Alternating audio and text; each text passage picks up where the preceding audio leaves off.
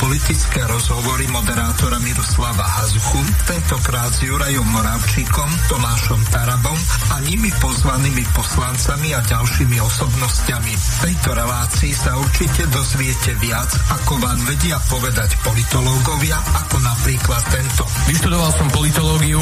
Málo kedy sa dá s politológiou v praxi niečo robiť. Ľudia stále volia Fica a Smer.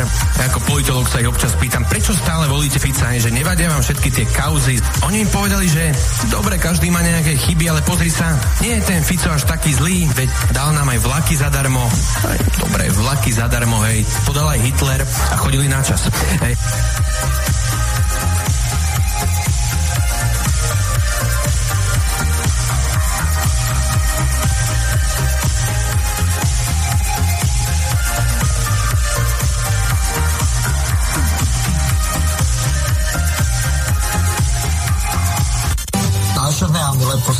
Poslucháčky a poslucháči, táto relácia od začiatku je kontaktná.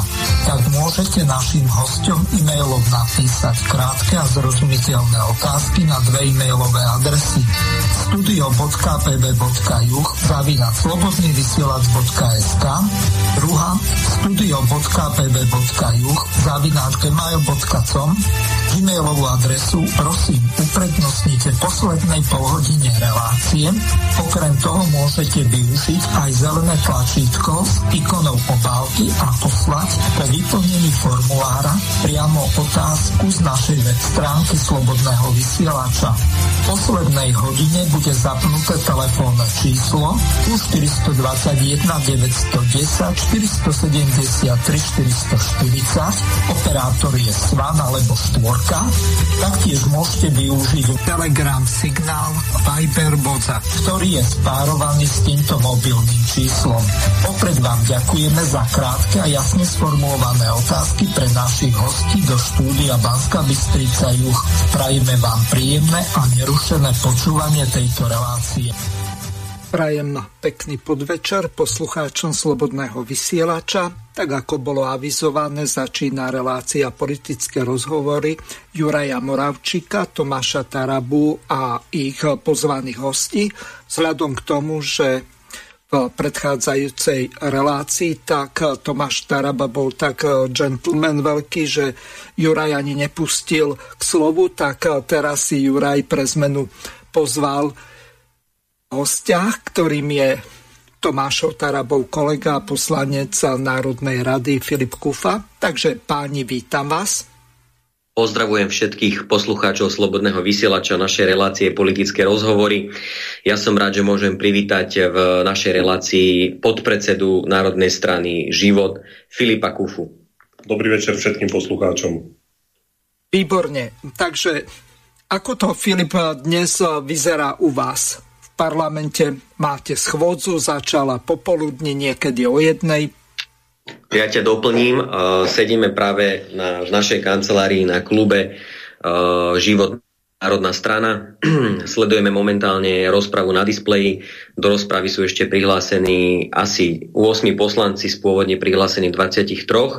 A teda prihovárame sa vám priamo z Národnej rady a odozdávam slovo Filipovi Kufovi tak, jak si povedal, schôdza, ja to ešte upresním, je to pokračovanie schôdze ešte z decembra, kedy boli v podstate bol taký turbulentný ten záver tej schôdze, nevedeli sa dohodnúť na niektorých veciach, tak Kolár to vtedy hodil na koniec januára, aby sa mohli podhádovať na tom, že čo príjmu, čo nepríjmu, takže to v podstate pokračovanie ešte tej decembrovej schôdze. Málo sa prejednať ešte 5 bodov. Na úvod schôdze sa dohodlo, že ostane iba jeden hlavný bod a to je zmena ústavy to je v podstate to, čo sa aj v posledných dňoch v médiách eh, toľko omielalo o skratení volebného obdobia a je to návrh zákona z dielne Smerodina. To je konkrétne, to navrhujú teda poslanci zo Smerodina a udialo sa to, že minister znova otvoril rozprávu aby boli podané pozmeňujúce návrhy. No a to, čo sme mali možnosť v posledných dňoch počuté vyjadrenie napríklad od pána poslanca Šeligu alebo a tak ďalej, čo sa dohadovali, že najprv, že dajú, zakotvia špeciálnu prokuratúru do ústavy, potom, že nie, potom, že sa dohodli, nedohodli, tak teraz na schôdzi sme svedkami toho, že po otvorení rozprávy vystúpila najprv e, bývalá exministerka Kolíková, tá dala pozmenujúci návrh, ktorým napríklad zrušila to, aby sa volebné obdobie mohlo skrátiť aj referendum, teda pomaly niečo na spôsob toho, čo tu už je to niečo podobné, čo zmarila pre, prezidentka, aj keď vtedy to bolo síce otázka ukončenia vlády. Ale dobre, no a druhý pozmeňujúci návrh dal aj poslanec Čeliga a dal vlastne návrh taký, že chce ukotviť do ústavy to, aby tam mal svoje postavenie špecializovaný trestný súd a aj úrad špeciálnej prokuratúry. Tvária sa zatiaľ, že sú nechcem povedať dohodnutí, respektíve, že majú dostatočnú podporu na to, aby tieto pozmenujúce návrhy prešli. E, Kolíková to prezentovala tak, že hľadali nejakú zhodu alebo prienik a v podstate toto tu našli, na čom sa zhodli. Jedna vec sú pozmenujúce návrhy, ktoré podali. Druhá vec bude, čo sa naozaj schváli, ale momentálne, momentálne ak by tieto pozmenujúce návrhy prešli, tak tento ústavný zákon sa stáva pre nás e, teda logicky nepodporiteľný. E, sú tam síce navrhnuté aj dobre, dobre zmeny. Ja som akurát dneska podpisoval pozmenujúci návrh, teda zo strany opozície. Navrhli sme tam, aby bola zakotvená, zakotvené aj právo na hotovosť a chceme tam zakotviť aj to, že akty alebo teda právna úprava Európskej únie nie je nadradená nemôže byť nadradená teda našim domácim, no ale hovorím, že uvidíme, čo prejde do finále, len to už, ak avizovali, že tie ich pozmeňujúce návrhy, že sa dohodli, tak opozícia, my už sme to v podstate verejne povedali aj v tých rozprávach, že nepodporíme, nikto z nás nepodporí uh, tým pádom uh, túto ústavu, pretože sú tam pre nás nepriateľné veci. Není to konečná, hej, že teraz nejaký polorok nič nebude, alebo čo, pretože strana Život, Národná strana predložila návrh zákona na zmenu ústavy, my sme ho dávali už keď si dobre pamätám, asi v oktobri sme ho podali, potom sa o ňom hlasovalo a na decembrovej schôdzi. To je taký paradox, hej, lebo už máme január, ale voláme to decembrová schôdza. E, my sme navrhli, aby sa ten zákon presunul na ďalšiu schôdzu. Ďalšia začne budúci týždeň a keď aj tento návrh ústavného zákona stroskotá, hej, že neprejde, e, vďaka tým pozmeňovákom, ktorý tam dala Kolíková a Šeliga, tak v zálohe je ešte návrh zákona e, z našej dielne, dielne strany život. Presne tak, ja len doplním, že v podstate je to ako keby taká poistka, ktorú e, pripravili e, moji kolegovia, poslanci Národnej rady v strane Život národná strana Tomáš Taraba, Filip Kufa, Štefan Kufa a preto sme tento návrh e, presunuli na ďalšiu a ďalšiu schôdzu, aby nemohol byť zhodený zo stola. Takže presne je tu ako poistka tohto návrhu zmeny ústavného zákona, teda respektíve návrhu zmeny ústavy v podobe návrhu ústavného zákona. Takže len som doplnil slova Filipa Kufu. Dobre. Poviem ešte, ešte takú perličku ti dopoviem, keby o tom niekto pochyboval, že či ten pozmeňovak prejde alebo neprejde, tak vlastne urobili takú poistku. Ty potrebuješ jednak 15 poslancov, ktorí ti pozmeňujúci návrh podpíšu. A to není ani taký problém, pretože Saska napríklad má toľko poslancov, ale ako samotní predkladatelia tohto pozmeňujúceho návrhu, tak je tam Kolíková, ktorá momentálne je predstaviteľka klubu SAS je tam Miloš Svrček, ktorý je vlastne zo Sme rodina, je tam Michal Šípoš, Tomáš Oľano a je tam aj Juraj Šeliga, čo je vlastne za ľudí. Čiže stará parta, stará tá štvorkoalícia, ktorá tu niekedy fungovala, tak vlastne sa dala dokopy a idú si tie veci, teda idú, chcú si tieto veci eh, presadiť, čiže to potvrdzuje to, eh, čo tu avizujeme, že, že tie hlasy oni budú mať, pretože všetky tie štyri kluby, ktoré tvorili tú bývalú koalíciu, tak majú to podpísané, sú tam podpísané pod týmto návrhom. Podotýkam s ústavnou väčšinou. Ako no. začínali, tak, tak deklarujú, že majú tie hlasy. Dobre, e, spýtam sa vás na jednu veľmi dôležitú vec. Ja som to párkrát rozoberal aj e, s Jurajom aj s ďalšími v rámci relácie Permanentný prípravný výbor referend informuje. Ja som tam postrehol jednu, nazvem to hrubú chybu, pretože napriek tomu, že to je celkom dobre pripravené ohľadom tej zmeny ústavy, tak chýba tam právomoc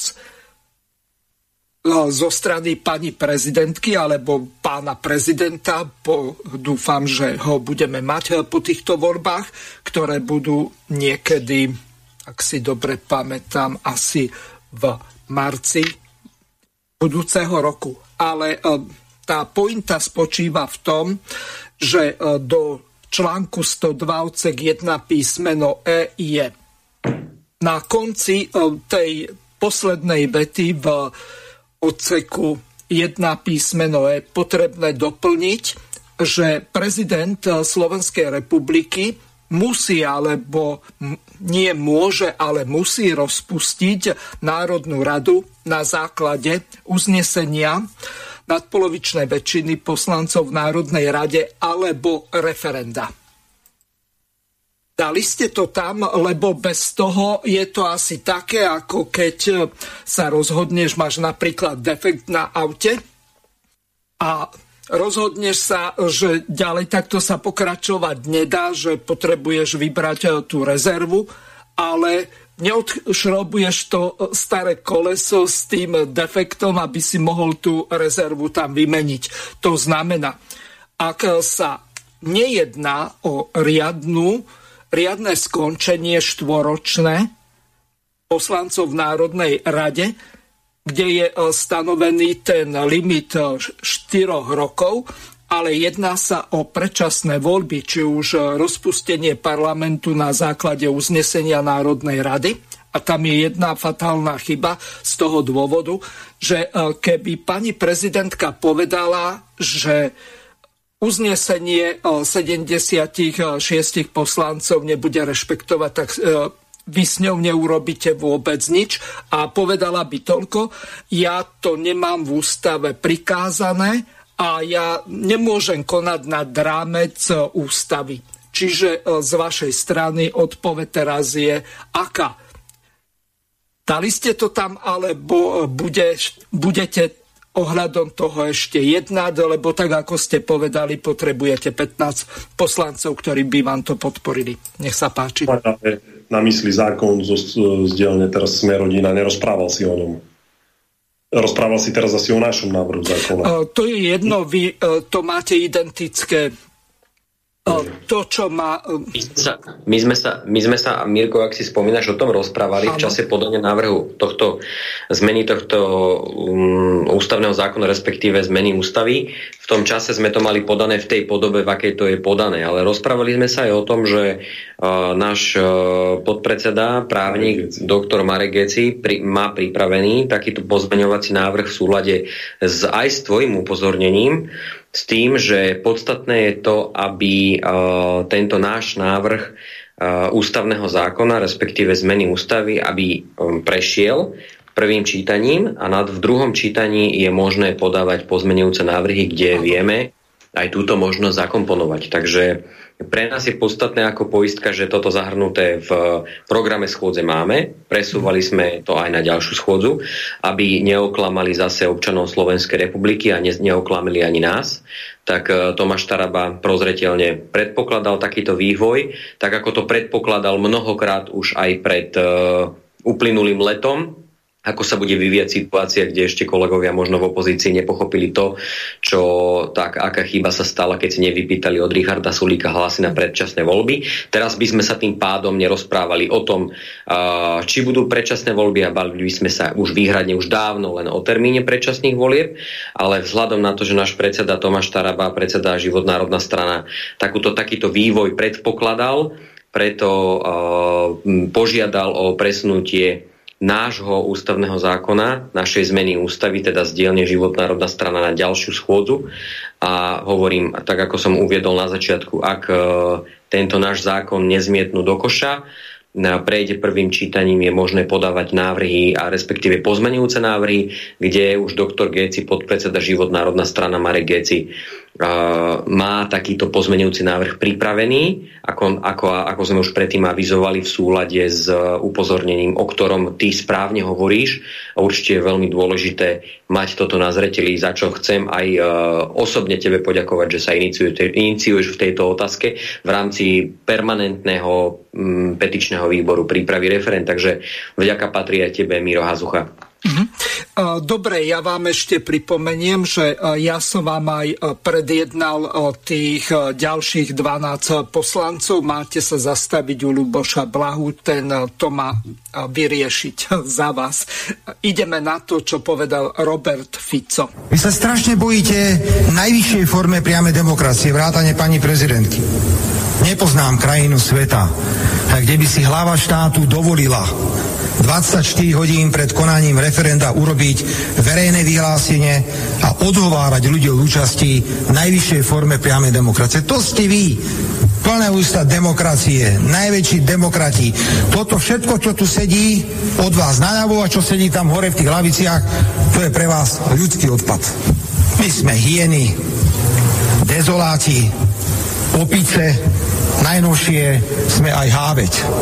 My samozrejme znesieme tieto vaše urážky, ktoré nám dávate na dennej báze. Ale rovnako máme právo vám pripomenúť, že sa demokracie bojíte ako čert kríža. Vážené dámy a páni, to, že dnes musíme meniť ústavu, spôsobila prezidentka Slovenskej republiky nezmyselným podaním na ústavný súd v roku 2021. V poriadku. Potom, čo zmarila referendum, ústavný súd rozhodol, že ak chceme konať na Slovensku predčasné voľby, musíme expresí z do ústavy zakotviť, že buď sa to bude diať formou rozhodnutia Národnej rady, alebo to bude formou priamej demokracie v referende. S tým, že ústavný súd veľmi jasne povedal, že pozor, poznáme dve formy zákonodárnej činnosti. Jednu cez zástupcov v Národnej rade a druhú rovnocennú, ktorú môžu vykonávať ľudia v referende. Ústavný súd povedal veľmi presne, že platné rozhodnutie v referende má silu ústavného zákona a že nie je potrebné v žiadnom prípade vykonávať e, takéto rozhodnutia nejakými inými predpismi.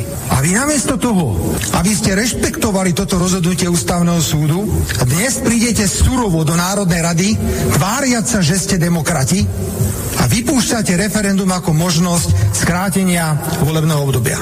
Pani Kolíková, vám asi zbytočne budem vysvetľovať, čo to je zákaz zužovania štandardu ľudských práv, ktorý je dosiahnutý v danej krajine a v danom e, ústavnom priestore. Ak raz Ústava Slovenskej republiky zagarantovala v roku 1992 nejaký rozsah ľudských práv, nie je možné tieto práva zužovať. A vy dnes idete zobrať ľuďom jedno základné ľudské právo v priamom referende rozhodovať o tom, či Národná rada Slovenskej republiky skončí skôr alebo neskončí. Veď robíte protiústavné kroky pre Boha. Jasné, spoliehate sa na to, že prezidentka sa nemôže obrátiť na ústavný súd, lebo nie je možné vetovať ústavný súd. Ale buďte kľudná, prezidentka by to aj tak neurobila, lebo prezidentka nechce predčasné parlamentné voľby. Prezidentka chce, aby ste zostali pri moci až do marca 2024 a má na to dôvody, lebo ste najlepším prietokovým morievačom na posielanie zbraní na Ukrajinu. Toto je dôvod, pre ktorý máte takú obrovskú podporu prezidentky. Prezidentky, ktorá oklamala celý národ, keď povedala, že musíme do konca januára zmeniť ústavu a voľby musia byť do 30. júna. Ako je možné, že už je dobrý september? Uvedomujeme si, že septembri, ak budú voľby, tak ďalších 30 dní bude treba na to, aby tá vláda vznikla. Ďalších 30 dní bude treba na programové vyhlásenie vlády. V podstate vy ste si vyarendovali vláda, ktorá bola odvolaná pre neschopnosť, že budete vládnuť prakticky až do začiatku novembra 2023. A ste neodvolateľní, pretože už ste raz boli odvolaní. Už ste obesení, už vás utopiť nevieme. Jednoducho to ústava Slovenskej republiky neumožňuje. A tvárite sa, my sme najlepší. My teraz ukážeme, ako to bude fungovať. Je neskutočné takto útočiť na priamu demokraciu, ako to ukazujete v tomto nehoráznom návrhu. Čo to tu pani Kolíková rozprávate, že treba nejakú diskusiu a nejakú širokú zodu? Aká bola diskusia o tomto zákone? Ste nám oznámili, že máte 90 poslancov a že nás nepotrebujete. A teraz chodíte za nami. Už ste boli piati z vládnej koalície. Pán Fico, potrebujeme hlasy, lebo asi nemáme 90. V mene poslaneckého klubu strany Smer Slovenská sociálna demokracia vám oznamujeme, pokiaľ nebude v tejto zmene ústavy možno možnosť referendum skrátiť volebné obdobie, poslanci Smeru ani jedným jediným hlasom nemôžu podporiť túto zmenu ústavy. A je to vaša plná zodpovednosť. Takže toľko Robert Fico. No máte to tam celkom dobrý kabaret. Keď sa pozriem na tie dva návrhy, či už Kolárov alebo váš, tak v podstate ak sa vypustí to referendum, tak vy tam dohromady nič nemáte. K čomu budú tie pozmeňovacie návrhy, ak vám Koliková zruší to? Skús to, Filip, vysvetliť, ako je to vlastne, o akom návrhu zákona sa jedná, o tom Kolárovom alebo o ktorom?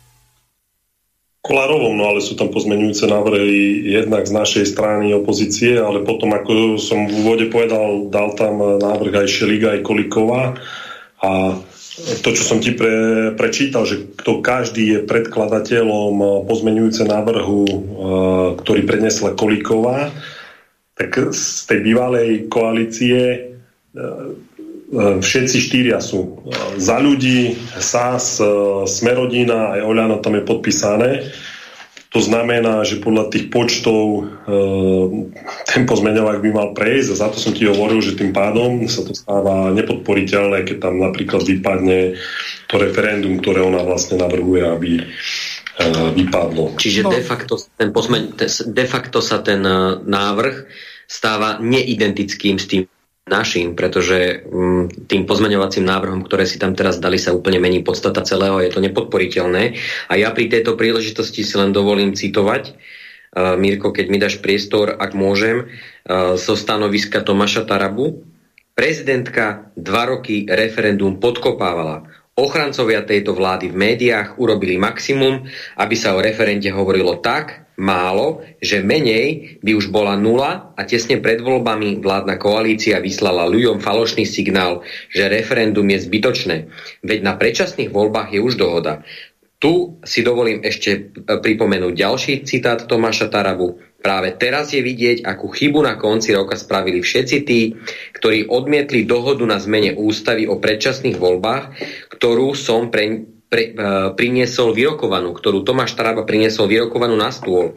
Dnes by sme sa už preto v parlamente nerozprávali o tom, či, ale kedy budú predčasné voľby.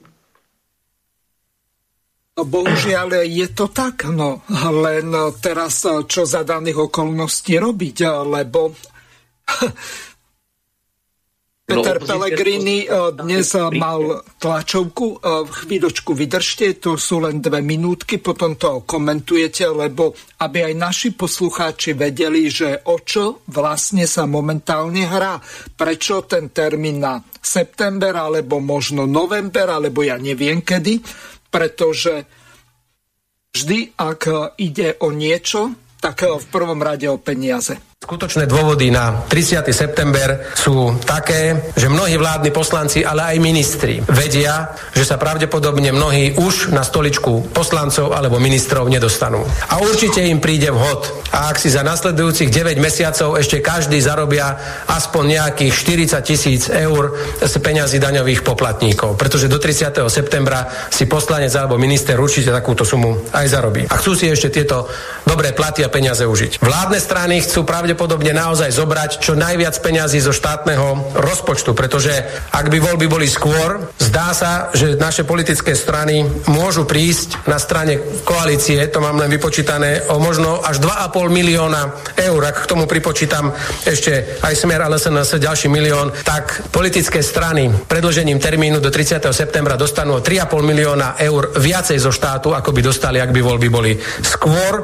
Takže ak napríklad vládnej koalícii vadí že referendum, demokratické právo občanov, ústavný inštitút, ktorý je nedotknutelný a tvrdia, že stál 10 alebo 11 miliónov eur a podľa nich sú to vyhodené peniaze, čo ja nikdy na referendum nepoviem bez ohľadu na to, čo bude predmetom e, tohto referenda, nech sa páči. Ak dajú voľby na 30. júna, majú ušetrených 3,5 milióna eur, ktoré nepotečú do stranických kas našich politických strán. Ďalší asi reálny skutočný argument je ten, ktorý som naznačil. Niekto potrebuje, aby vytvoril dostatočný čas pre novovznikajúce politické subjekty subjekty, o ktorých dnes ešte ani nevieme, kto má stať na ich čele, kto ich bude financovať, akému vlastne zloženie budú fungovať. No a samozrejme nepochybujem, že vybrané vládne strany, ktorým je toto vlastné od začiatku vstupu do vlády, potrebujú mať čo najdlhší čas, aby mohli vylievať na svojich politických oponent, oponentov z opozície vedra špiny, urážky, nadávky, klamstva a, a to najhoršie, čo môžeme od niektorých politikov čakať. To sú podľa mňa jediné skutočné dôvody, prečo vládna koalícia e, trvá na septembrových, e, septembrovom termíne. Takže toľko Peter Pellegrini z dnešnej tlačovky. No páni, no. ako to uh, vy vlastne ja. vidíte? Vy tiež nedostanete žiadne peniaze, ak nebudete práve, mať predčasné voľby ako Pele alebo Republika a ďalší. Už dostanú len Smer, Kotlebovci a samozrejme tieto koaličné strany. Práve si mi to zobral Mirko z jazyka, Peter Pellegrini sa k tomuto vyjadroval dneska, Tomáš Taraba už 16.1. cítiac, ako sa vyvíja táto rozhovory v tejto koalícii, že budú chcieť septembrové voľby, uviedol na svojej sociálnej sieti, štát je zadlžený po uši, inflácia dvojciferná a politické strany si v júni majú vyplatiť ešte približne 5 miliónov eur k tým 70 miliónom, čo si už vyplatili. Preto Tomáš Taraba v ďal- nadchádzajúcom čase na návrh zákona aby politické strany tento príspevok v júni nedostali a každý uvidí, ktoré strany robia politiku pre svoje stranické kasičky, z ktorých si kupujú drahé auta, budovy a ktoré strany sa toho nemajú problém zdať. Nech si ľudia urobia záver medzi rečami a skutkami. Takže citujem z vyjadrenia Tomáša Tarabu zo 16. januára, kedy sa už k tejto, uh, k tejto situácii pán predseda Životnárodná strana vyjadril.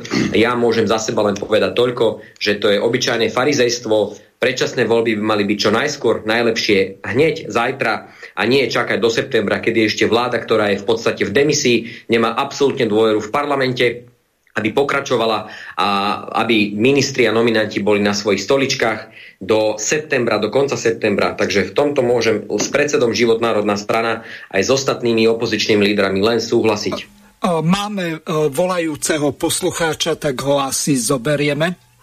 A nech sa páči, ste vo vysielaní. Dobrý, á, dobrý večer, Martin pri telefóne. Ja by som chcel zniesť aj môj názor, prečo teraz oni dali ten pozmeňujúci návrh ohľadne toho referenda. A začal by som s tým, že uh, neviem, ktorý to bol rok, ale Mečiar, keď ešte bol v parlamente, tak deklaroval, že nebude hlasovať za predčasné voľby ani jeho klub a nakoniec hlasovali za tieto predčasné voľby a predčasné voľby boli. Hej? A prečo to hovorím? Pretože uh, Sulík hovoria v debatách, že Kolíková tento návrh vypustí o, týchto, o tom referende, že tam nebude dávať. Ale podľa mňa sa oni dohodli, že ho tam naskladá a tým budú mať poisku v tom, že ani Fico, ani hlas, že Pelegrini, ani Taraba nebudú môcť hlasovať za tieto predčasné voľby, pretože ťažko by to obhájili pred občanmi. Hej. Tým pádom ja si myslím, že ani táto štvorkoaliácia nebude mať 90% pokoru na to, aby to prešlo a predčasné voľby nebudú. Tým pádom, ako už deklarovala, neviem, či včera prezidentka, bude zvolená úradnícka vláda.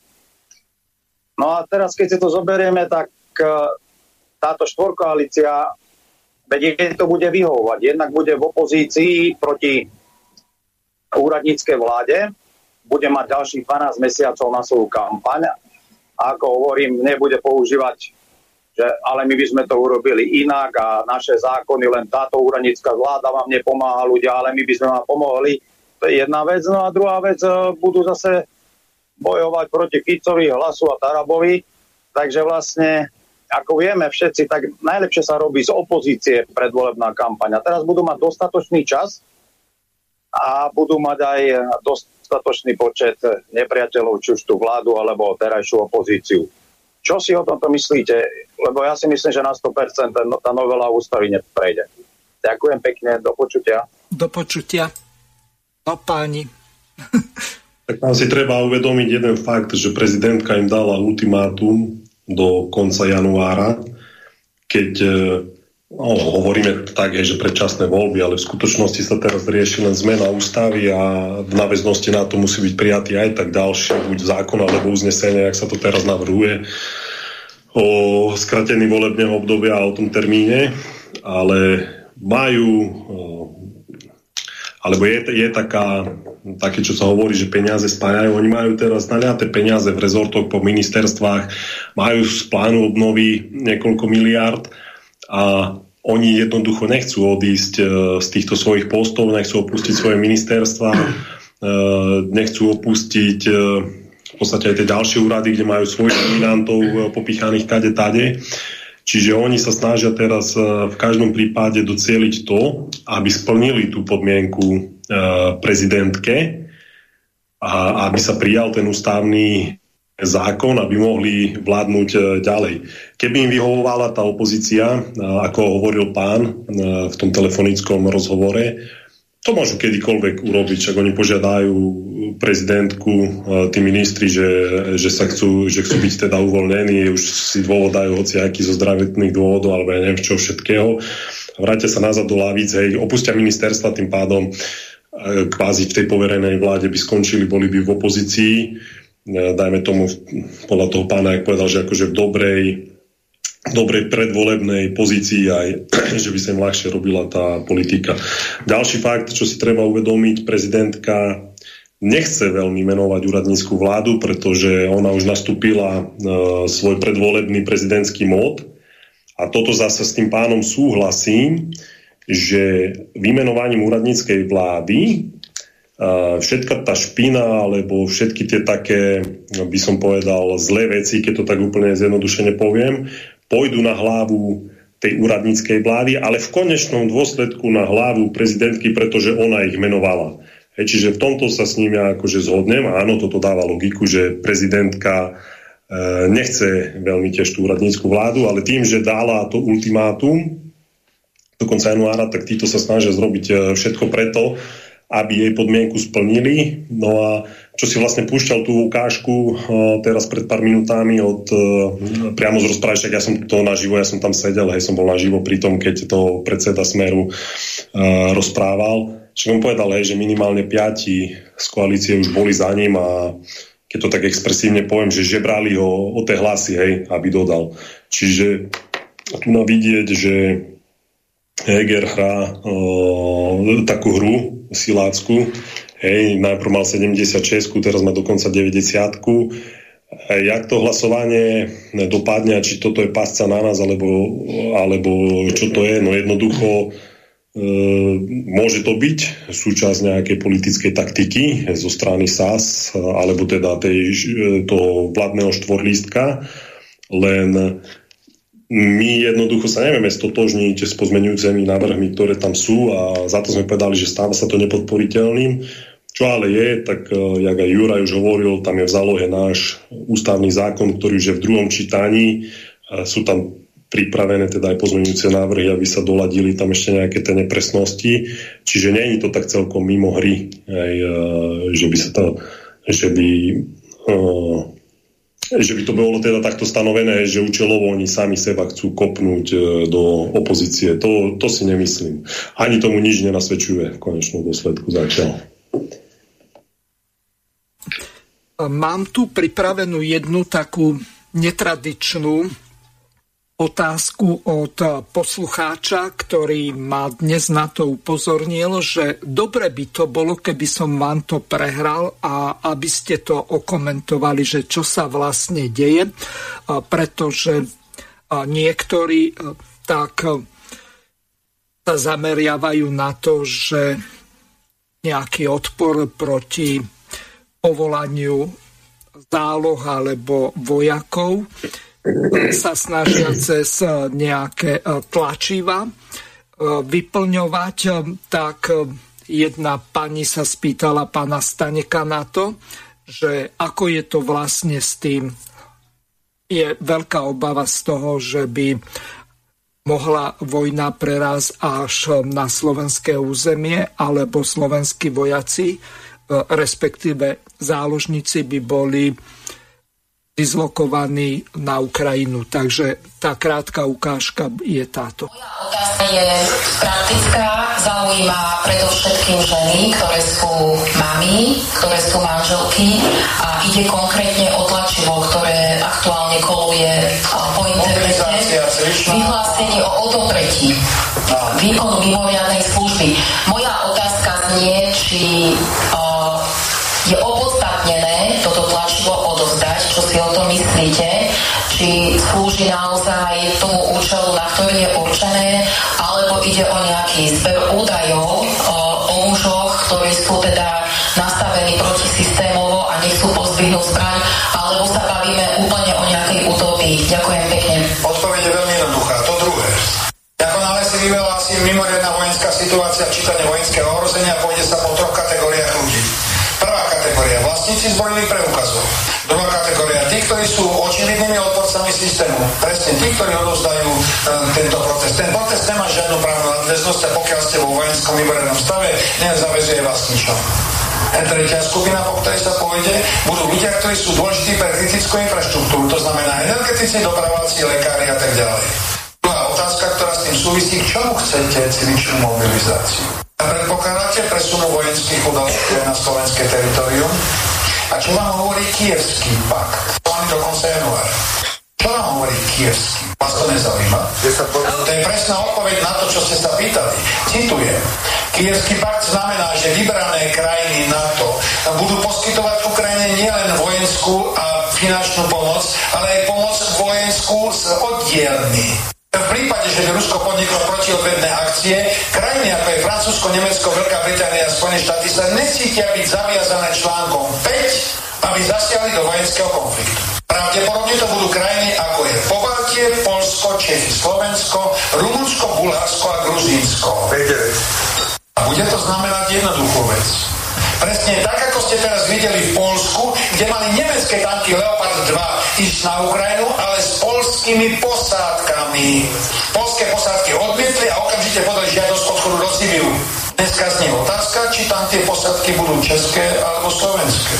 Nezabudnite, ešte jedna vec, dávali ste pozor, keď som povedal, že pandémia nebude v roku 25, ale bude v roku 23. Ak vyhlasíte výnimočný stav alebo vojenský stav ohrozenia, žiadne výhrady a protesty proti povinnej vakcinácii a ničomu ostatnému nebudú možné. Zavrieme obyvateľstvo v jednotlivých správnych regiónoch a pod plnou kontrolou. Okrem toho tieto dokumenty boli publikované a schválené vládou navrhnuté ministerstvom obrany v septembri 2022 tým, že môžem vás nanominovať kamkoľvek chcem na neomezenú dobu, môžem vám do vášho bytu nasťahovať vojakov alebo príslušníkov iných elít, môžem vyhlásiť to, čo je v českom zákone, podľa ktorého zmocňovacieho zákona, ktorý prešiel prvým čítaním, znamená, že česká vláda môže poslať českých vojakov na dobu do 60 dní kdekoľvek po svete časť B ktorékoľvek iné cudzie armády môžu byť bez súhlasu parlamentu na území Českej republiky. Ste nevideli ten zmocňovací zákon? A práve preto v Čechách dneska prebehla obrovská vlna zúrivosti, pretože zmocňovací zákon je presnou kópiou zmocňovacieho zákona Adolfa Hitlera z roku 1933, schváleného v Królovej opere pod vedením Hermana Göringa. A zmocňovací zákon bol začiatkom tvorby veľkonemeckej ríše. To nemyslím si, že by Češi vytvorili veľkou Českú ríšu. Tam je výrok, že když tam budou utečené, když tam nebudou, tak hrnane. Takže toľko Peter Stanek. Ako to vlastne vyzerá e, z toho pohľadu vás e, poslancov? Čo ste to vlastne odhlasovali a e, do čoho vlastne tlačíte, nemyslím vy, ale vláda, minister Naďa ďalší, občanov Slovenskej republiky, tak ako povedal Peter Stanek, v prvom mhm. rade tých, ktorí sú nevyhnutne potrební, potom držitelia zbrojných preukazov, vrátane vás polovníkov. V ďalšej časti relácie budeme hovoriť aj o tom, ako vlastne sa kšeftuje s peniazmi okolo medveďa ale najskôr rozoberieme v tejto prvej časti relácie toto, čo nám poslal poslucháč Ľuboš, ale nie Blaha iný. Uh-huh. Uh, ďakujem veľmi pekne, Mirko, aj za tento uh, podnet. Uh, keďže sme si to pozreli, v podstate to vyhlásenie o odopretí výkonu mimoriadnej služby sa odvoláva na zákon 570 z roku 2005 zbierky zákonov o branej povinnosti a zákon 569 z roku 2005 o alternatívnej službe v čase vojny vojnového stavu v znení neskorších predpisov. To znamená, že v prvom rade len chcem povedať, že je to zákon, ktorý e, bol prijatý v Národnej rade v čase, keď e, poslanci, ktorí sú v strane Život národná strana v parlamente neboli. Mm. A ďalej je potrebné povedať, alebo e, tú situáciu teda okomentujem trošku zoširšie. Je úplne veľké nešťastie, keď zabíja človek človeka a keď uh, proste jednoducho napríklad to, čo sa deje s uh, ľudské bytosti sa navzájom vraždia, teraz trošku to zamerám na ten, tento náš geopolitický priestor, z hľadiska zahraničnej politiky, ak Slovan zabíja Slovana, to je úplná katastrofa.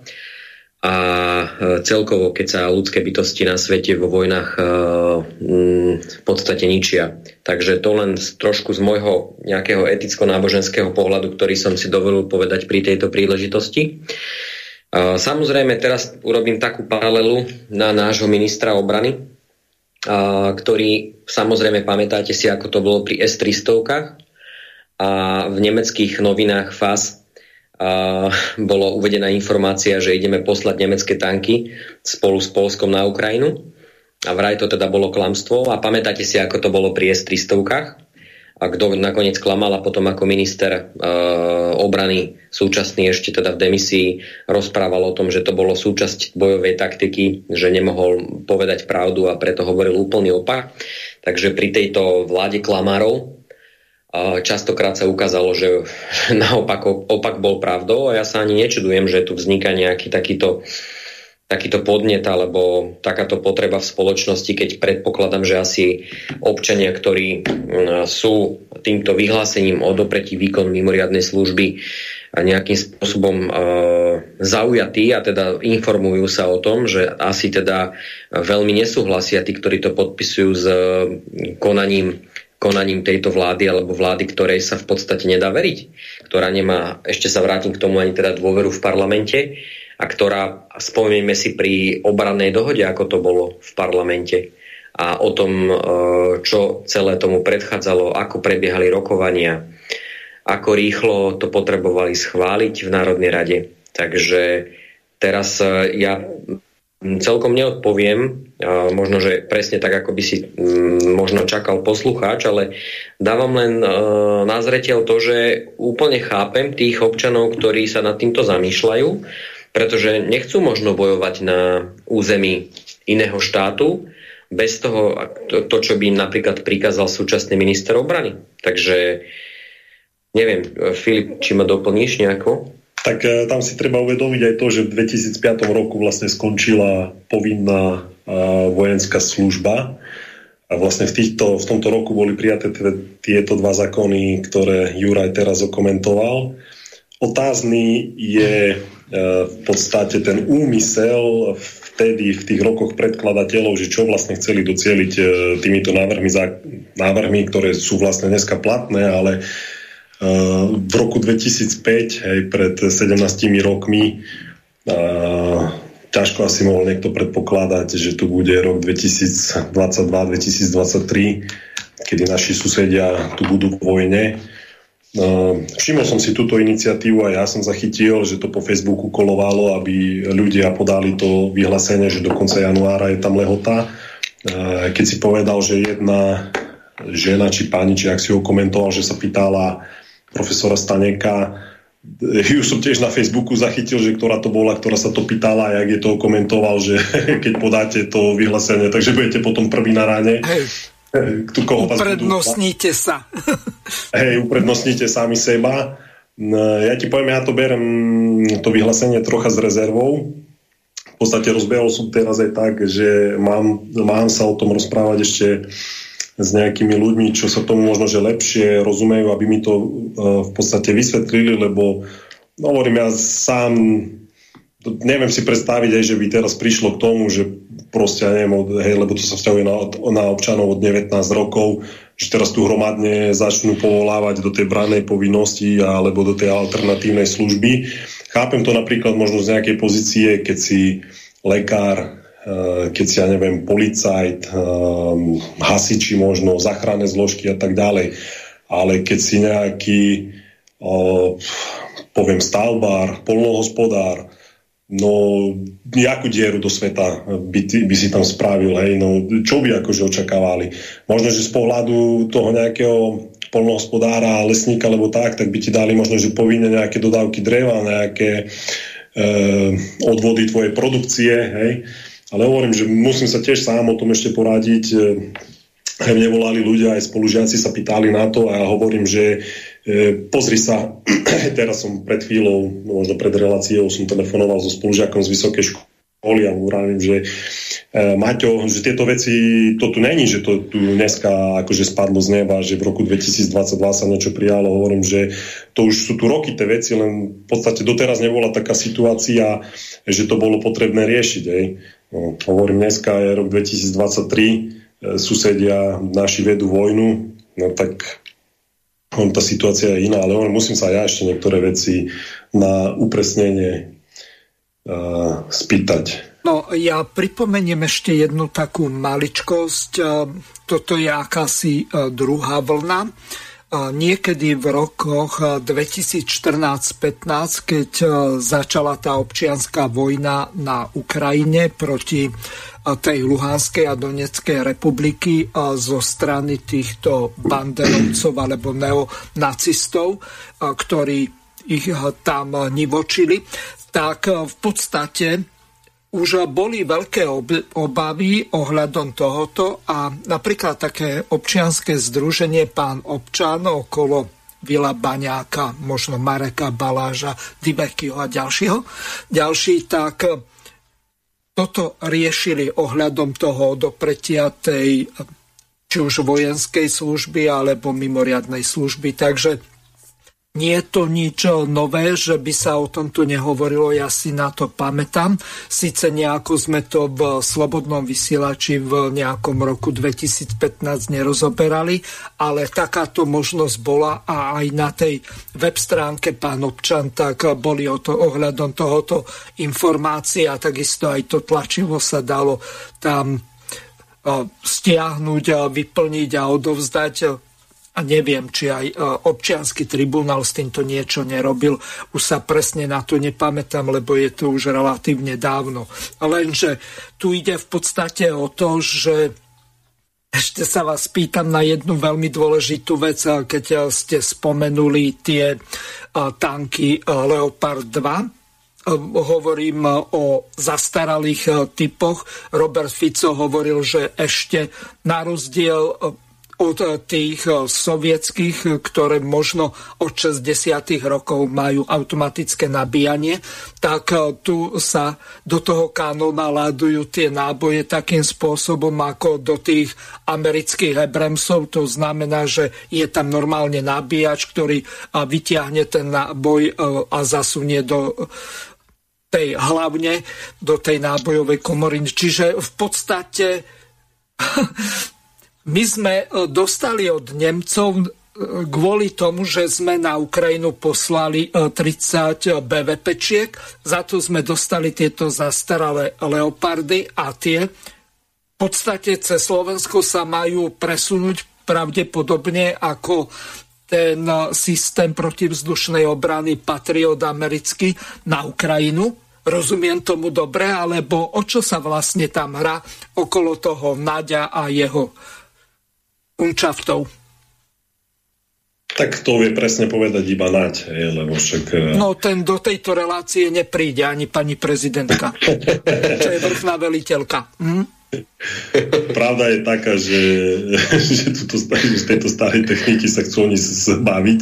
Zdaj tam e, nepošlo nejaké moderné moderné vybavenie, ktoré vedia, že to, čo tam pošle, to je jak čierna diera. Čiže, to, čiže asi toľko k tomu. No. A zase dodám len k tomu, že zase sa potom vytvorí priestor na to, že bude teraz opodstatnenie urobiť nejaké obstarávanie na, na ďalšiu bojovú techniku, Čiže v podstate teraz to tak hrubo poviem a len tak na zváženie dávam rečníckú otázku. Čiže zase za všetkým hľadaj peniaze. No, o peniaze ide, ako sa hovorí, až na prvom mieste, ako to hovoril, myslím, že Klaus to bol.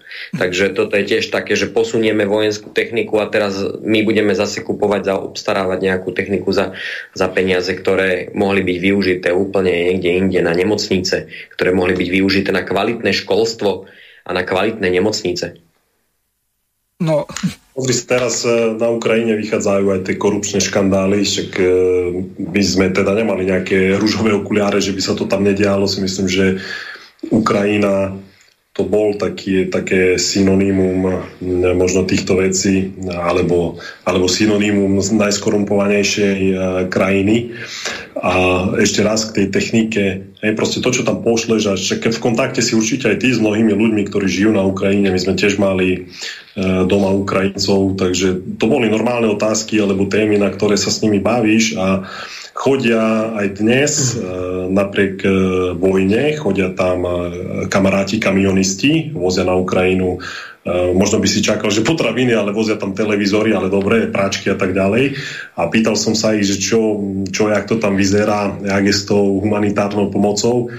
A to teraz reprodukujem ich, aby to nebolo, že ja tu Jasne. niečo trepem, tak a mi hovorí, počúvaj ma, to by si neveril, ako sa tam s tým obchoduje. To tam príde kamión, hovorí, to nevie ani divá svinia, že čo tam je, od koho to je, jak to je. Tí to zoberú, predajú to, eh, alebo ja neviem, odovzdaš to vojakom, tí to predajú ďalej, tí predajú ďalej. A nakoniec ideš a ty v obchode vidíš potom tieto veci, čo sa tam posielajú humanitárna pomoc, tak nakoniec sa na benzínových pumpách a neviem, kade tade predávajú. Hej.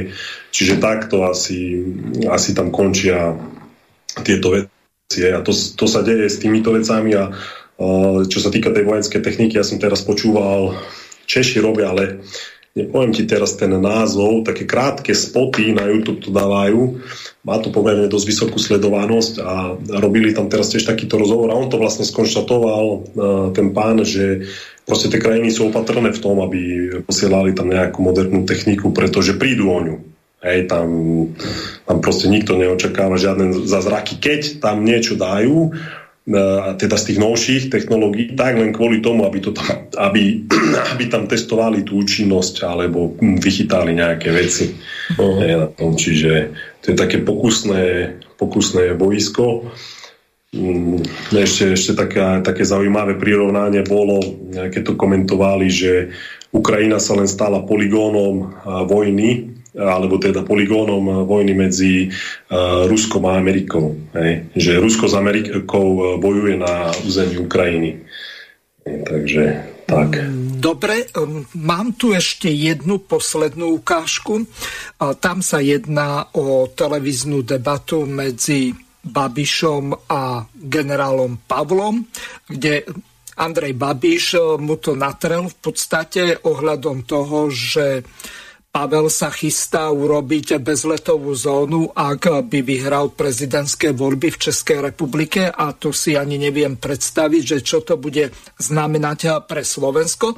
Z toho dôvodu, že my už žiadne letectvo nemáme, to, čo sme mali, je už či už vrtulníky alebo stíhačky preč, alebo uzemnené v takom stave, že to už nevzlietne.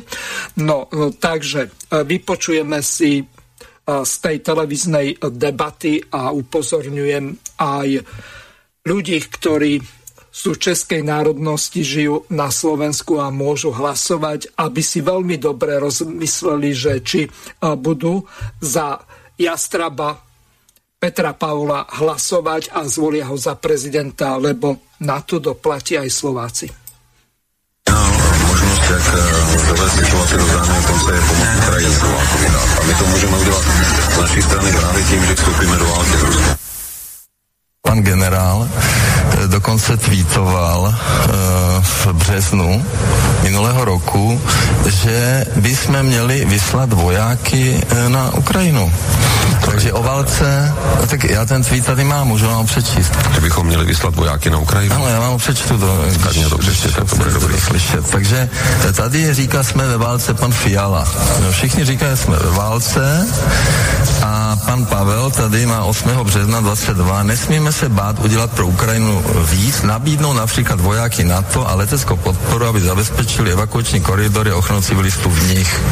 Jo, takže eh, pan a to je něco jiného, ale ne. No ne, tak vy jste chtěl zkrátka vyslat vojáky na to, na Ukrajinu. A samozřejmě to je riziko a pan Pavel e, vlastně celý život mluví o válce. Celý život mluví o válce, takže Pane Babiši, tady... není mým důvodem hájit kohokoliv z vás. Nicméně slyšel jsem rozhovor s panem Pavlem, kde hmm. Hovořil o tom, že právě vyslání vojáků na to na Ukrajinu by mohlo vést k rozšíření toho konfliktu, jsem... eskalaci. To znamená k pravému opaku toho, já se, co tvrdíte. Ale já jsem četl jeho tweet, nebo nevěříte, co pan... Já bych na to Pane Pavle, reagoval. Vy jste tam asi nepostřehl, že se tam píše o zajištění humanitárního koridoru. A to je něco úplně jiného. To není vyslání bojových jednotek. To je o zajištění evakuace uprchlíků a naopak transfer humanitární pomoci. Pokud by se k něčemu takovému na to rozhodlo, pak to samozřejmě dává smysl, ale nebyla by to bojová mise. To je něco úplně, úplně jiného. Takže vy jste jenom nepochopil obsah toho tweetu. Já, se, já jsem ho pochopil. Vy jste zkrátka chtěl vyslat naše vojáky na Ukrajinu a je úplně jedno, jakým cílem. Takže toľko Andrej Babiš a tým len okrajovo reagujem na e, nejakú humanitárnu pomoc. Veľmi dobrej pamäti. Máme napríklad Líbiu, kde sa urobila takáto bezletová zóna, lenže Ruská federácia má tak mohutnú protivzdušnú obranu a dokonca systémy e, s dosahom tisíc kilometrov ako S-500, takže ja si e, neviem to ani predstaviť, že kto bude taký šialenec, že by sa rozhodol urobiť proti takej mohutnej protivzdušnej obrane e, s obrovským dosahom bezletovú zónu, to by bola tretia svetová vojna. Ako vy sa vlastne na toto dívate, pretože tieto voľby, ktoré budú už o necelých týždeň, tak v podstate rozhodnú o veľmi veľa veciach. Takže teraz vlastne hovorí, že máme povedať, koho by sme volili? Nie, tak, že koho nevoliť, no Pavla. No, tak e, ja by som ti vedel povedať, že koho by som určite nevolil, vieš. No, samozrejme, že generála, ale uh, pozri sa, či to je teraz uh, tento kandidát uh, na českého prezidenta, alebo môžeme zostať aj tu na, u nás na Slovensku pri našom ministrovi obrany, no správajú sa ako idioti Proste to sú také provokácie, že to nemá obdobu. Hej. Naozaj vojna je tu za hranicami, to je krôčik, e, a jak si povedal, pomaly od svetovej vojny. Mm. A tu sú proste nejaké individuá, ktoré sa budú vyťahovať, ak také sople na rukáve to vyskakujú, e, budú podporovať ten konflikt, budú zbrojiť. Vieš, nikto nikto nehovorí uh, o tom, že by sa nemalo pomáhať. Uh, vieš, náš Slovákov je tak prirodzene zakorenené, že sme možno takí žičliví a tak ďalej a to vidno aj na tom, že sme sa vedeli teda nejakým spôsobom zmobilizovať, keď eh, tí ľudia naozaj utekali. V tej prvej vlne vedeli sme ľudí prichýliť. Vieme im aj spätne pomôcť, vieme hm, poslať nejaké veci už bez ohľadu na to, že eh, či sa s tým tam ďalej kupčí, eh, či to predávajú 3-4 razy ďalej potom reťazci. Veď ty nepozeráš na to, že podporuješ tam nejakú korupciu, ty naozaj s dobrým úmyslom posielaš tú pomoc akože pre pomoc ľudí. Toto ja hovorím áno, ale proste akákoľvek uh, tá vojenská podpora, tie milióny e, litrov nafty, ktoré sme napríklad posielali, však to bolo nie tak dávno, keď si pamätáš, e, naozaj vlaky tam chodili. A ja sa, letecký benzín tam išiel. Ja sa, sa pýtam, že čo, čo tankovali akože do motorek, no asi ťažko letecký benzín mohli, hej, že, a nazvali to humanitárna pomoc, tak ja sa pýtam, jaká humanitárna pomoc. A to hovorím ešte raz, proste Uh, tu sa niektorí... No predsa na humanitárne bombardovanie Donecka, Luhanska a ďalších koridorov no, to robíme Záporožia a inde. Potom, keď sa niečo udeje, tak uh, to bude vďaka takýmto idiotom, aký, mm-hmm. akých tu máme na Slovensku. Jednoducho, ja len dodám k tomu, že dodám k Filipovým slovám a absolútne s tým súhlasím a treba podporovať naozaj rozvážne mierové riešenia, riešenia, ktoré skôr upokoja situáciu, takú, ktorá je tam vyhrotená, pretože už v tom konflikte často vidíme reportáže, že jednoducho no, ak, akým spôsobom tam v podstate niektoré individuá ľudia využívajú tú situáciu, teraz nepoviem, či tá alebo ona strana, ale uh, určite na Ukrajine, čo sa týka korupcie, využívajú ten systém bez ohľadu na to, že by skôr mali byť lokál patrioti, ale ak my, teda Slováci, chceme pomáhať bez toho, že by sme v podstate uh, pozerali na to, že kde skončí tá pomoc, ale robíme to s dobrým úmyslom. Sme taký národ, je to v našej prírodzenosti, ale v ľudskej prírodzenosti žiaľ aj to, že ľudia teda nie sú anieli a častokrát uh, nás uh, ľudí premôžu, premôže to hmotné E, ktoré v tomto svete je a teda aj v takejto situácii vojenského konfliktu sú niektorí teda z nás schopní využiť takúto situáciu na svoje obohatenie sa a nejaké prekupovanie tovaru. E, dodám k Filipovým slovám to, že pokiaľ sú na, e, vo funkciách, ktoré majú dosah na exekutívne rozhodnutia takí ľudia, akí sú tam teraz, tak to je katastrofa, ktorí prilievajú do ohňa, do ohňa konfliktu. Akokoľvek proste um, poviem len to, že keď budú na svete existovať vojny, my sa absolútne nepohneme z nejakej e, v tom civilizačnom stupni vývoja celosvetovom, pretože vojna jednoducho primitívne zabíjanie a tam je vidno, že ľudský život pre kľúčových hráčov respektíve pre geopolitické mocnosti ľudský život ako keby nemal absolútne žiadnu cenu, pričom je ten najhodnotnejší ľudský život, je najhodnotnejší.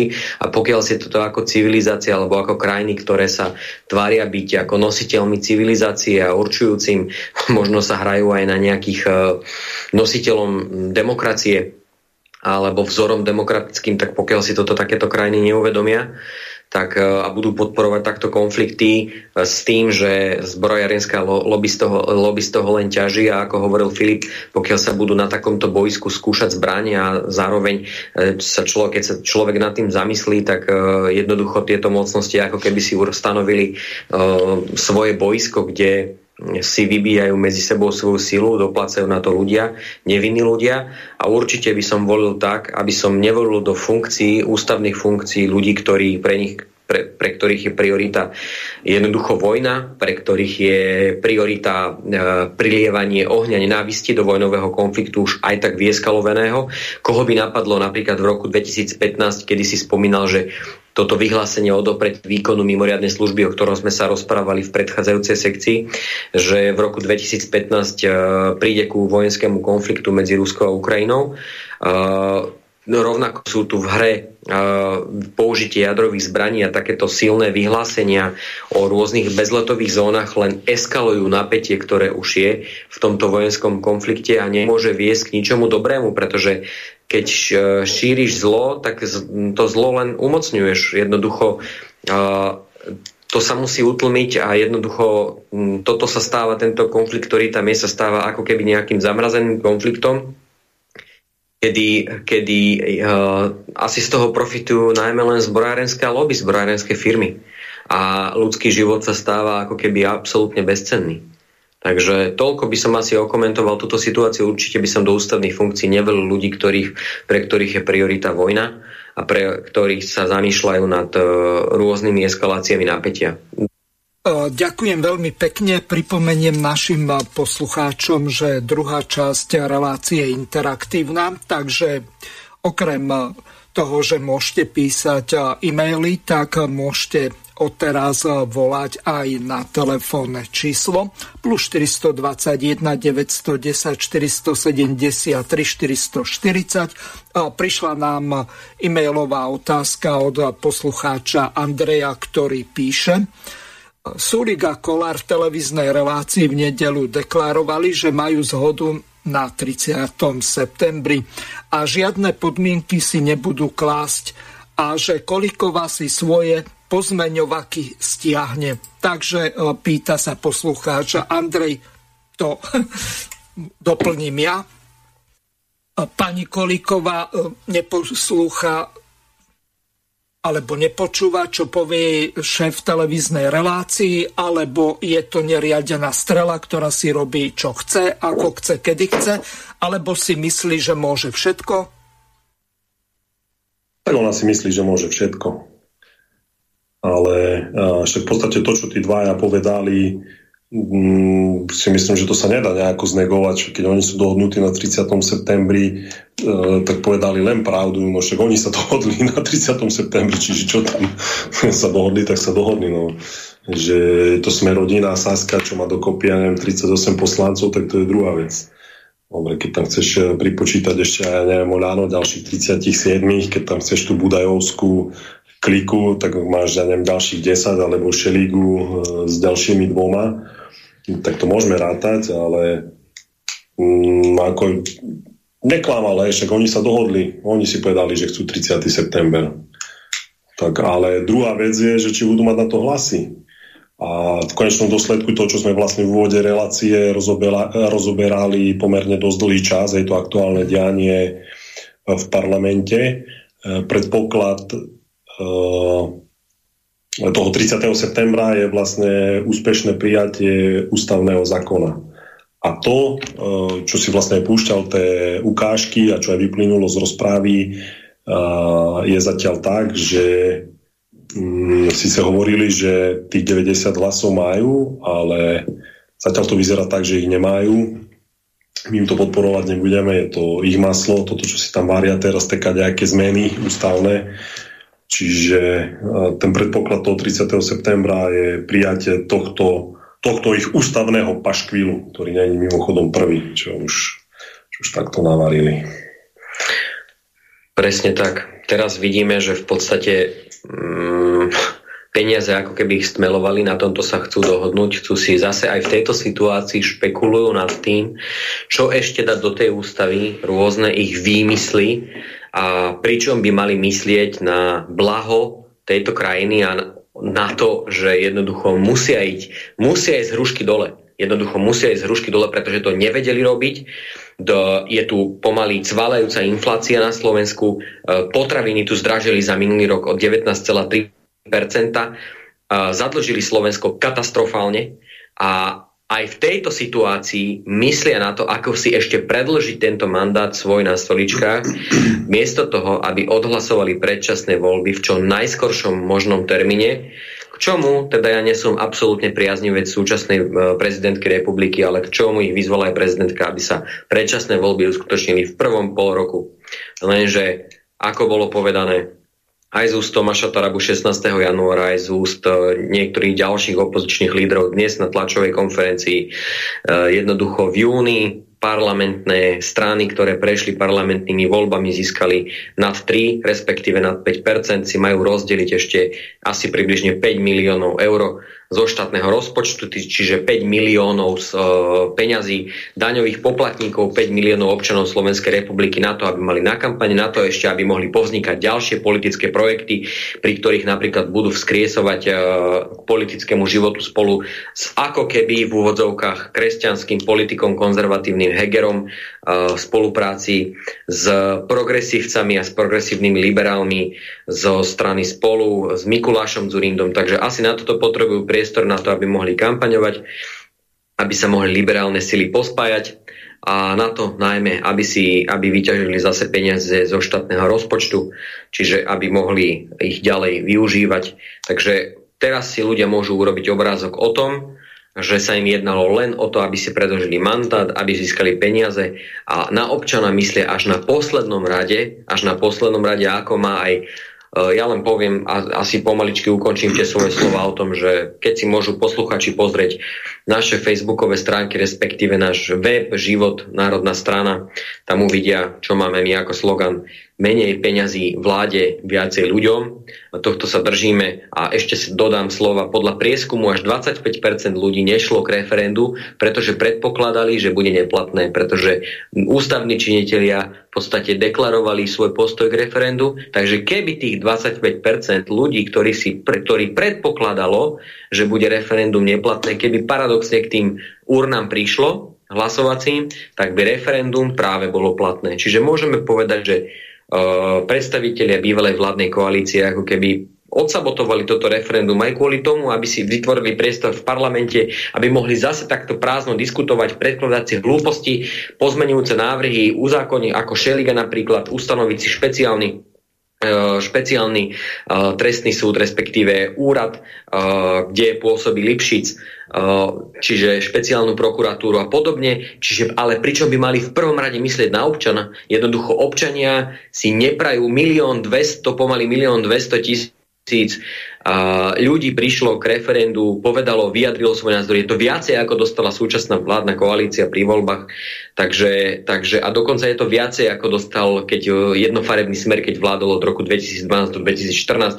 A toto im není sveté. Ľudia, prosím, urobte si názor o stranách súčasnej vládnej koalície. Čo im je sveté? V prvom rade sú tam volení, moc pochádza od ľudí. Referendum podľa mňa je ako keby sviatok demokracie. A čo, prečo, prečo nepovedali, zúčastnite sa, čoho sa báli, prečo nepovedali ľuďom, choďte k referendu, ale vyjadrite svoj názor, či už áno alebo nie, ale vyjadrite ho, lebo referendum je v podstate najvyššia účasť na demokracii a moc, len pripomínam, títo politici majú, ak, akýkoľvek politici majú moc iba od ľudí prepožičanú. Moc pochádza od ľudí. Len toľko. Poviem ti, ešte k tomu hovoril si, že si sledoval tú rozprávu dnešnú, čo bežala. Eh, bol tam taký zaujímavý moment, faktická poznámka eh, od poslanca Sme rodiny, konkrétne Miloš Svrček to povedal, aj on hovoril a potom v závere tej eh, faktickej povedal, že kto nepodporí tento ústavný zákon, tak súhlasí s tým, aby bola menovaná úradnícká vláda. Možno, že taká nenapadná faktická to bola, ale to, to bolo v podstate také bu, bu, bu na možno, že nás ako život národnú stranu alebo respektíve konzervatívnych e, poslancov, no lebo prezidentka vymenuje. Akože ja nemám žiadne očakávania pozitívne uh, od tejto členky progresívneho Slovenska, že keď tam nominuje svojich ministrov na tieto posty, že tu sa budú diať nejaké zázraky, skôr naopak. si myslím, že to, čo máme možnosť vidieť, čo progresívne Slovensko e, napríklad v Európarlamente predvádza, alebo aj tu na, na domácej pôde, na šťastie v parlamente priestor e, majú v podobe teda jedného poslanca, čiže nie až taký veľký. Čiže tam som nemal nejaké, ale to som chcel povedať vlastne, že robí také bu, bu, bu, joj. A teraz si zober, že vláde bola vyslovená nedôvera, sú v demisii, a oni teraz e, opozíciu pokladajú za nejakých e, idiotov, že my im budeme teda robiť nejakých užitočných idiotov, že my im teraz schválime e, tento ich ústavný paškvil, ktorý dovrzali a oni následne si zajtra, nie, zajtra, štvrtok, hej, lebo to už si oni dali proste taký harmonogram a štvrtok si schvália, že oni 30. septembra si odsúhlasia uh, teda ten termín. A ja sa pýtam na základe čoho? Akože kto tu rozhoduje teraz o tom termíne? Tak keď tu bolo jasné z našej strany uh, hovorené, že má to byť teda do júna a oni sa teraz tvária, že sú nejakej preváhe, že nás držia pod krkom a že tak, jak oni povedia, alebo jak budú pískať, tak, uh, tak my budeme tancovať. No tak a v tomto sa preratali a, a sú na omile.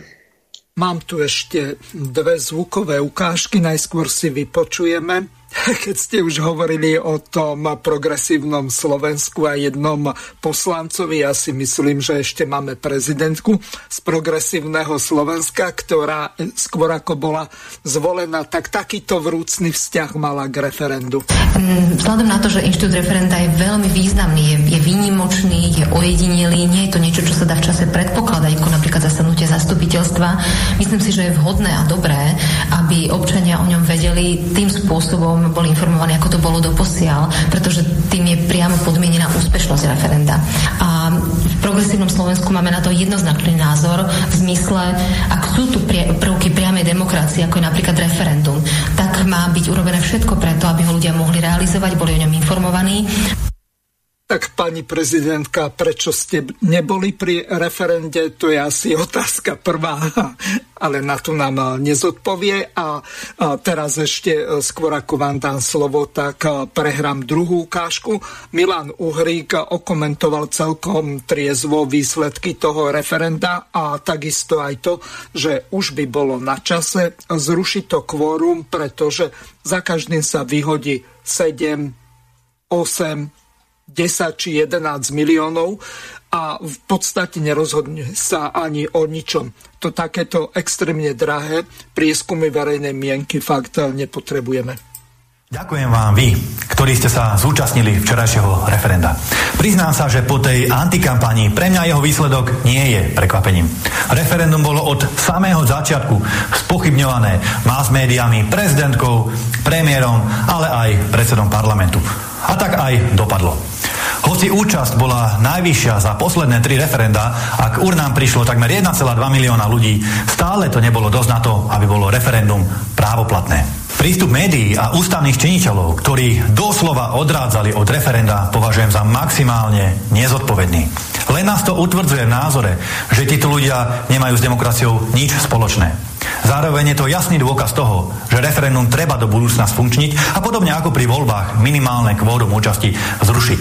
Aj vo voľbách rozhodujú predsa voliči a nie nevoliči. Taktiež je veľkou hambou a sklamaním, že referendum úplne odignorovali aj niektoré opozičné strany. Napríklad takí Kotlebovci nevylepili ani jeden billboard a nenapísali o referende ani jeden jediný status.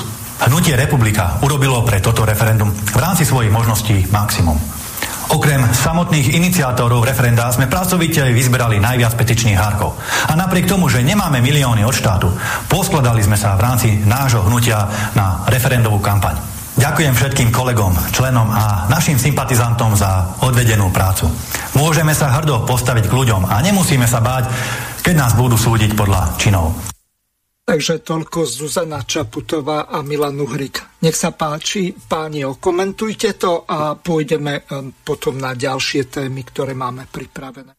Vrela, vrela vďaka. Ja by som dokrutku, ktorú si veľmi dobre našiel, Mírko, v súvislosti so Zuzanou Čaputovou je pôsobeniu v progresívnom Slovensku, pretože máme v podstate prezidentku progresívneho Slovenska, tak to, túto dokrutku by som teda nahral na USB kľúč a poslal do prezidentského paláca s tým, že by som napísal, nech sa teda vyjadri, prečo, prečo sabotovala toto referendum a prečo povedala to, čo povedala tesne pred konaním referenda, keď, ju pre, keď je teda pre ňu referendum také sveté a súčasťou uh, parlamentnej demokracie a demokratickej spoločnosti ako nástroj, ktorým sa ľudia majú vyjadriť k závažným celospoločenským, politickým a e, témam. Takže prečo toto urobila? Jednoducho ľudia nech si urobia obrázok o tom, čo progresívne Slovensko je zač. Eh, jedno rozprávajú pred voľbami a druhé konajú v praxi, čiže pre nich ako keby demokracia v tomto zmysle v rámci referenda, ktorý je naozaj jeden z najzákladnejších prvkov demokratickej spoločnosti. Pozrieme sa na vyspelé Švajčiarsko, na, na, na to, akým spôsobom tam eh, je vykonávaný inštitút referenda. V súvislosti s Milanom Uhrikom ja len uh, poviem toľko, že pred konaním referenda ja som počúval jednu reláciu, uh, v ktorej som sa dopočul od jedného právnika, ústavného právnika o tom, že je veľmi zaujímavé aj plávajúce kvórum uh, referendové alebo referend, ktoré v podstate spočíva v tom, že sa berie do úvahy referendum ako platné, ak sa na ňom zúčastní aspoň polovica z počtu zúčastnených voličov v posledných konaných parlamentných voľbách, ktoré predchádzalo priamo referendu. No, aj... takto. Za... Filip, zrejme si na toto budeš pamätať, pretože my sme toto rozoberali pred nejakým časom, možno rok alebo niečo viac s Tomášom Terabom. Takýto návrh predložili Kotlebovci a oni podľa toho, čo Tomáš Taraba povedal v tejto relácii, ale pred eh, možno rokom a pol, alebo koľko je tomu dozadu, nepamätám si presne, tak eh, celá pointa spočívala v tom, že tento maďarský model, ktorý funguje v Maďarsku, to znamená, že berú sa do úvahy posledné parlamentné voľby a z toho sa e, zoberie polovica a taký je v podstate e, stanovený minimálny počet pre platné referendum, tak Kotlebovci neboli schopní ani obhájiť. Čiže Tomáš povedal jednu veľmi dôležitú vec. Buď bude kvorum také, aké je, alebo sa úplne zruší, pretože za každým, keď nejaký návrh príde, či už plávajúce kvórum alebo 25%, 30%, tak to skončí hádkov, že prečo nie je vyššie, nižšie. Čiže sú dve možnosti. Buď to necháme tak, ako je to teraz a podstate okrem jedného zmanipulovaného referenda do Európskej únie, keď, eh, tak ako hovorí Robert Fico, porušili sa všetky eh, zákony, vrátane moratória a eh, dokonca pravdepodobne aj manipulovalo sa na štatistickom úrade podľa niektorých ľudí, čo chodia do relácie, napríklad pán Behil, bývalý kandidát na prezidenta Slovenskej republiky, tak viackrát otvorene o tom hovoril. Čiže tu je jeden zásadný problém.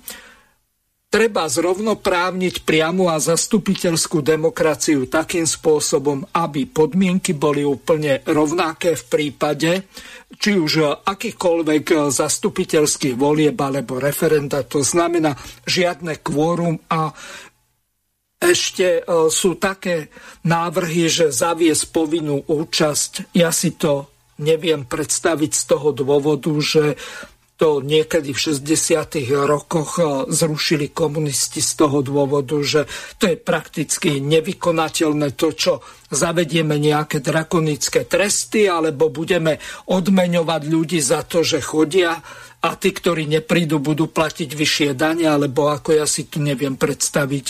V dnešnej zliberalizovanej spoločnosti by to bolo asi to najhoršie, čo sa dá urobiť. Čiže nulové kvórum treba presadiť cez referendum, lebo poslanci sa na tom zrejme nezhodnú. Aký máte vy na toto názor? Tak povinná účasť to je blúd, ako si povedal, to je nepredstaviteľné a potom ako by si to trestal, to je tiež správna otázka. E, isto si zachytil aj to, že Oľano naopak e, predklada návrh teraz, kde chcú odmen, od, odmeňovať účasť vo voľbách, to je to, čo vraveli, že 10%, e, nazvem to zľavu e, z tých administratívnych poplatkov by mal človek, ktorý sa zúčastní volieb. No počkaj, eh, skúsme si to rozmeniť eh, na drobné. Prídeš napríklad eh, overiť si na obecný úrad podpis, tak nezaplatíš, čo ja viem, 2 eur, ale euro 90. Alebo 80, lepšie povedané. Mhm. No. Na správnych poplatkoch povedali, že, že by akože človek mal, ja neviem, keď robíš e, síce, síce v rámci tej debirokratizácie sa zrušili niektoré tie poplatky, ale oni to dávali aj príklad, je, že kopia z katastrálnej mapy alebo výpis z listu vlastníctva, je, že tam by si ušetril akože na koľko. Ale dobre, to hovoríme len e, ako taký príklad. Kotlebovci alebo LSNS, neviem, či včera, či pred dvoma dňami, ale no proste v, teraz v týchto dňoch podali e, návrh na zmenu ústavného zákona a oni tam vlastne dali e, to, čo si teraz pred chvíľou povedal, aby nebolo kvórum pri referende. To znamená, že doslova to je napísané tak, že výsledky referenda sú platné, ak e, bolo rozhodnutie prijatie nadpolovičnou väčšinou účastníkov referenda. To je vlastne to, čo si teraz spomínal a oni to dali. Je to podané jak návrh, ale nebude to na februárove, lebo to podali neskoro. Hej. Ten termín podania bol do 13. januára, oni to teraz až po 10, až 10 dní po termíne, takže možno v marci. Niekedy sa bude o tom rokovať, teda určite sa bude o tom rokovať a tam bude zaujímavé si potom pozrieť e, výsledok e, toho hlasovania, alebo respektíve celkovo aj rozprávu, hej, že Áno. E, čo budú k tomu rozprávať.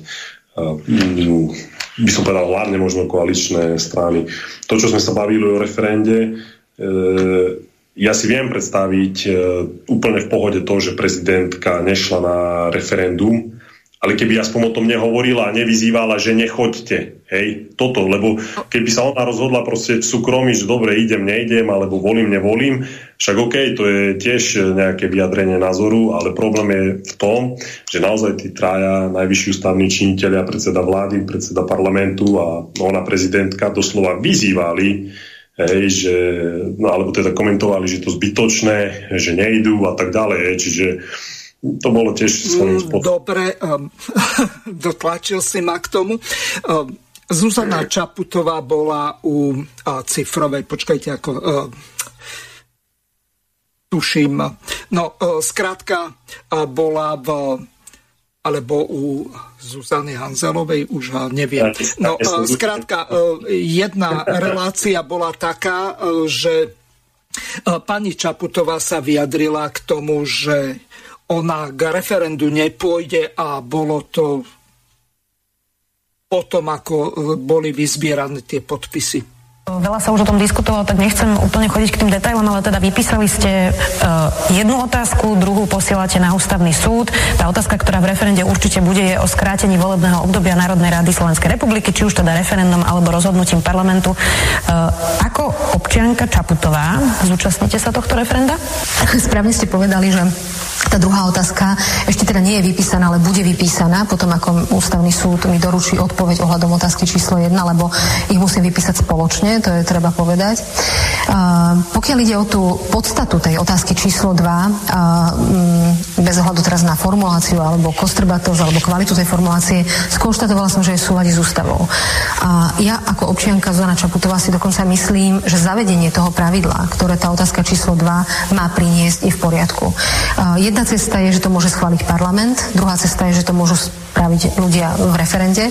Takže si myslím, že takéto pravidlo mať v ústave, to znamená možnosť skrátiť volebné obdobie a vyhlásiť, alebo čoho konsekvenciou sú predčasné voľby, či už parlamentom alebo referendum za istých okolností je v poriadku. Hovorím to úplne od samého začiatku, dokonca ešte minulý rok pred prvým referendum. Uh, to ale neznamená, že sa nepozriem na to, kto to referendum vyhlasuje a za akým účelom. Robert Fico z neužíva tému referenda čisto na politickú kampaň, na mobilizáciu verejnosti, používa to ako, ako nástroj na kritiku všetkých, ktorí mu vadia, vrátane mojej osoby.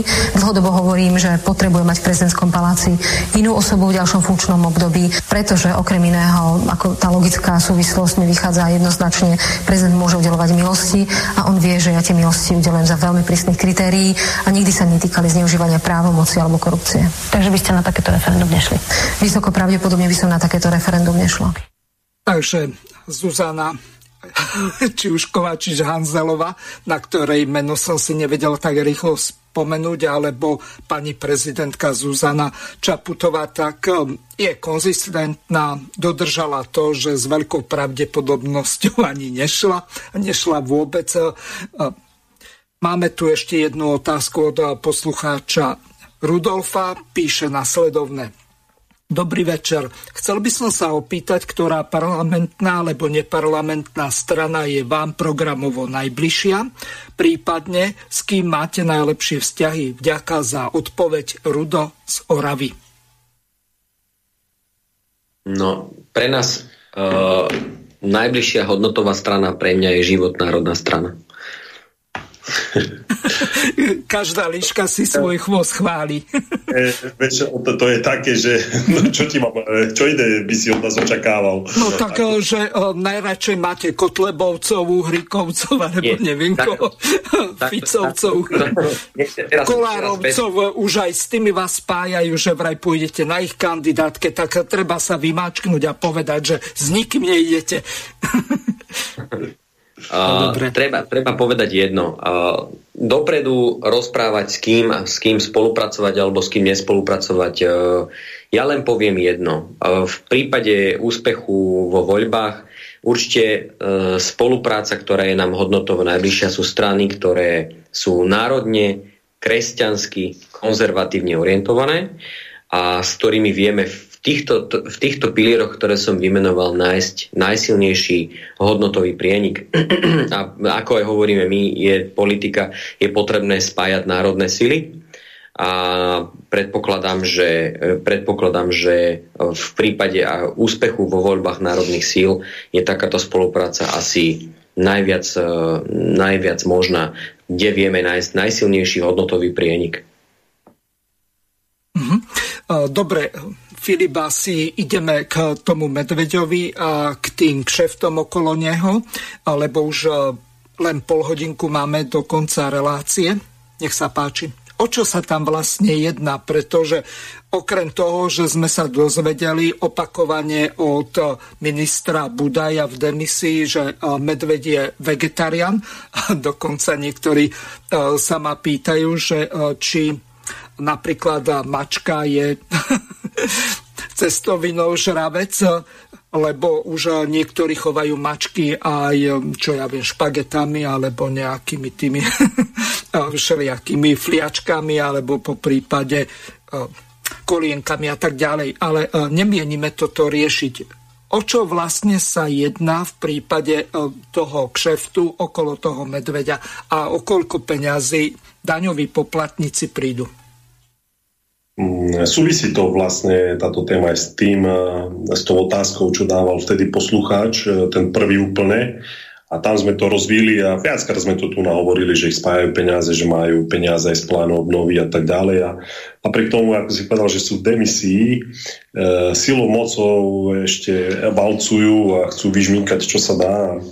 Minister Budaj e, teraz vyšiel, na, mal tlačovku a tam vlastne prezentoval, že ďalší jedinečný projekt majú, nazvíme ho zjednodušene na Medveďa a vyčlenili 5 eh, miliónov 823 tisíc eur na projekty eh, v súvislosti s Medveďom hnedým a niekto mi tam oponoval, lebo však ja som tú informáciu hneď priniesol, niekto mi tam oponoval, že počujeme sa? Áno. Aha, dobre, lebo ne, No, mňa to necvenglo niekde u vás. no, len som... Dobre, počujeme sa, ale... No a vlastne ďalších 5,8 miliónov dal, ale takto mi, takto mi tam kritizoval, že však to není na medveďa. Ja správne, že medveď z toho neuvidí ani euro, ale za to tam boli také veci... To ako v prípade rómskych eh, projektov, tak cigáni z toho neuvidia ani euro a, a zhltnú to mimo vládky. No. Riešiteľ projektov v konečnom dôsledku pri týchto projektoch, kto sa má najlepšie, tak sú riešiteľia projektov a nie tí, ktorým eh, sa tvárime, že akože riešime tie veci. A tam boli také perličky napríklad, že čo z tých 5,8 milióna. Ja som nemal s tým problém, ja som povedal, áno, však nejde to na medveďa, ale môžeme si vymenovať, že na čo to ide. A tam mali napríklad nákup vyše tisíc sprejov hej, proti medveďom. Mají tam nákup e, viac ako 300 fotopásci, konkrétne z tohto projektu sa teraz bavíme. Boli tam aj termodróny, termokamery, nejaké elektrické plašiče, predpokladám, že možno nejaké elektrické ohradníky, neviem, či to pre včelárov, či pre chovateľov, či pre koho. E, čo najviac, alebo čo sa tak hlavne točilo, boli dva také piliere a to zabezpečenie kontajnerových stoisk, a najviac na tom stavali, že keď to vo Vysokých Tátrach zaviedli, takže im klesol počet hlasení, e, porovnávali rok 2020 a 2022. E, v tom roku 2020 taký starý smokovec u, u, uvádzal nejakých 128 hlasení za rok a že v roku 2022 to boli už len 4. Určite to nebolo zabezpečením kontajnerových stojíc, ale tým, že tých eh, medveďov eliminovali však len vo Vysokých Tatrách. Ja neviem, či tam 10 medveďov, keď to tak eh, ľudovo poviem, kantli. Nedá sa to ani nejak pomenovať, lebo to bol taký totálny idiotizmus, že volali veterinárov, aby ich akože uspali, oni to volali, že eutanazovali, potom ich tam pichli jed, aby ten medveď skapal. Musel si to vyhodiť do kafilerie, čiže ani zužitkovať, ani nič. Ale vieš, oni si... To znamená, ani tá koža sa nedala použiť? Ešte toto si mohol. Toto Aha. si mohol. Lepku, lepka dokonca aj bola na chovateľskej prehľadke. Dokonca, to je taký paradox, že, že to bol najsilnejší medveď, ktorého vlastne otravili ochranári. Tak, eh, teda najsilnejší medveď na Slovensku, chovateľskej prehľadke, tak bol otravený ochranármi, aj keby sme to takto mali pomenovať. Eh, dobre, to je taká, taká perlička v podstate k, k tejto debate.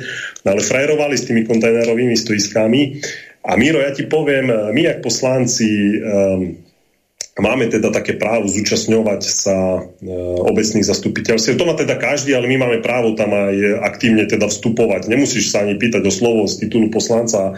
Ja som sa zúčastnil v jednej obci uh, obecného zastupiteľstva uh, a bola tam debata o týchto kontajnerových stoiskách. A Vieš, ten paradox bol, že, a to ani nebolo podhorie Vysokých Tatier, hej, to upozorňujem, to, to nebola oblasť Vysokých Tatier. Povedali, máme tu požiadavku zo šopky, že chcú tu v obci umiestniť kontajnerové stoiska a teraz ten starosta hovorí, ja neviem, na čo nám to tu bude, a tí ochranári nám povedali, že im to je jedno, že keď to bude aj v strede dediny pri kostole, že oni majú proste projekt a peniaze a že potrebujú to postaviť. Mne to bolo vtedy čudne, si myslím, do frasa, tak jak je to možné, že oni tak tlačia tieto veci, však rozumieš, tu špóriš, tam špóriš, hen tam špóriš, tá šopka plače, žobre peniaze, žobre milióny z rozpočtu, že oni nemajú akože na pokrytie personálnych výdavkov a si myslím, tu stávajú kontajnery. No teraz mi to dáva zmysel, aj keď oni tu majú ďalší 6 miliónový projekt a potrebujú doslova vygrsať peniaze na takéto idiotiny. Ako keď to stoisko reálne v obci bude stáť, počkaj, k tomu normálne spravím reportáž a, a ukážem to, že, že kde končia, kde končia, dobre, smejem sa, smejem sa z toho momentálne, keď si to predstavím naozaj tú absurdnosť toho všetkého, že kde končia tie peniaze. Ďalší ten taký pilier, čo som povedal z toho projektu, je ten, že ten neschopný zasahový tým, ktorý tu v podstate robí pomáhli len škody. No skús popísať, čo je ne, neschopný, alebo nepoužiteľný, alebo čo robí zle. On by mal zmysel vtedy, keby napríklad mám nejakého chráneného živočí, dobre, oni sú špeciálne pre medveďa, čiže bavíme sa o medveďovi. Mal by som medveďa, ktorý mi robí škody a tento zásahový tým, lebo sa volá zásahový, by vedel naozaj účinne zasiahnuť tak, že ma ochráni, obráni, ochráni majetok, zdravie, život a tak ďalej. Ale však oni nemajú vešteckú gulu, nevedia to predvídať a oni riešia veci iba dodatočne, hej, iba... Tak a majú satelity, drony, termokamery a všetko no, ostatné, tak niečo sa niekde stane, oni potom utekajú a dokumentujú to, no tak do frasa tu, no tak na, na, čo sú mi, na čo mi je takýto, a ešte ich volám, že zasahový tým, akože čo zasahujú, proti čomu. Dobre, sú niektoré medvede na podpoláni boli, že opakovane chodili do tých záhrad, už teraz tohto roku pristúpili aj k tomu, že spravili nejaké zmluvy e, s polovníkmi a teda normálne ich gulovnicami strieľali. Bol vtedy ten jeden známy prípad, že postrelili tú medvedicu, nenašli, ušla im, nikomu to nepovedali ani starostovi. Rozumieš, ak totálni diletanti, tak postrelený medveď, keď ti ujde, tak e, tam by som povedal stokrát e, väčšie nebezpečenstvo no, toho útoku. E, zranená medvedica je ne, extrémne nebezpečná. Tak, že sa to nič nestalo. Samozrejme to trvalo niekoľko minút, pretože v tých obciach sa to rýchlo také veci rozkliknú, že čo to bolo. No a teraz si zober, ten, máme tento tým a oni ho idú ešte rozšíriť o tzv. distrikt, myslím, že to nazvali, je to už také proamerické, západ a o ďalších 9 členov, ktorí budú sídliť v Martine, tak e, Proste na takéto veci ideme vyhadzovať peniaze.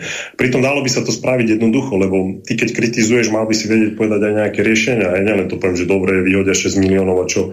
Vieš, máme tu polovníkov. V minulosti to robili za dosť prísnych kritérií, sa vydávali tie výnimky, robil sa odlov. Prečo sa v tomto nepokračovalo? Prečo sa to normálne, legálne cez tie vidieť? Však budíš, nech aj ministerstvo zostane, že dáva výnimky. Ale dalo by sa napríklad platiť do štátneho rozpočtu. A miesto toho že my tu dneska vyhadzujeme uh, a to len jeden projekt 6 miliónov, lebo predtým to bolo 8 miliónov čítanie veľkých šeliem, čo s prepačením uh, sme to tak expresívne hovorili, že to bol najdrahší zber hovien uh, v histórii. Predtým bol tiež niekoľko miliónový projekt, čo sa vypracovávali programy starostlivosti a tak ďalej. Hej, ale vedel by si to jednoducho spraviť, ale nie. A, a to presne koreluje s tým, čo si povedal v tých rómskych otázkach, že konečným, nazvime to užívateľom výhod, není to teda správna, ale sú tí riešiteľia projektov, ale nie je tá cieľová skupina, na ktorú ty to zameráš. E, čo bude mať z toho medveď, že tu je 6 e, miliónov? Áno, povedali teraz znova, že v zoologickej záhrade v Bojniciach, to poviem teda poslucháčom, aby vedeli, to je naša národná zoologická, ktorá je vlastne pod, patrí teda pod štát, aby to pochopili, že prečo, že tam idú 2 milióny na uh, nazvem to výbeh pre medveďov alebo nejaké miesto na umiestnenie medveďov a tam majú zbierať nejakých tých sirotkov. Tak to komentovali, ja ti to v podstate reprodukujem. Lenže pritom už aj ten projekt predtým hovoril o tom, že sa tam majú tie výbehy spraviť. No a tí, čo sme boli v Zobojnice, no vidíš tam betonovú jamu e, s dvomi medveďmi, hej, dva zhnité kmene, ja sa pýtam, kde sú tie milióny? Takisto sa pýtam teraz, keď sú tam napísané 300, viac ako 300 fotopasy Miro, keby si zrátal všetky tie fotopasce z tých projektov, čo sa nakúpili, tak pracovníci šopky nerobia nič iné, len možno, že každý z nich by mal na starosti tisíc fotopáscí a musel by 7 dní v týždni, 24 hodín denne nerobiť nič iné, len rozbor fotiek.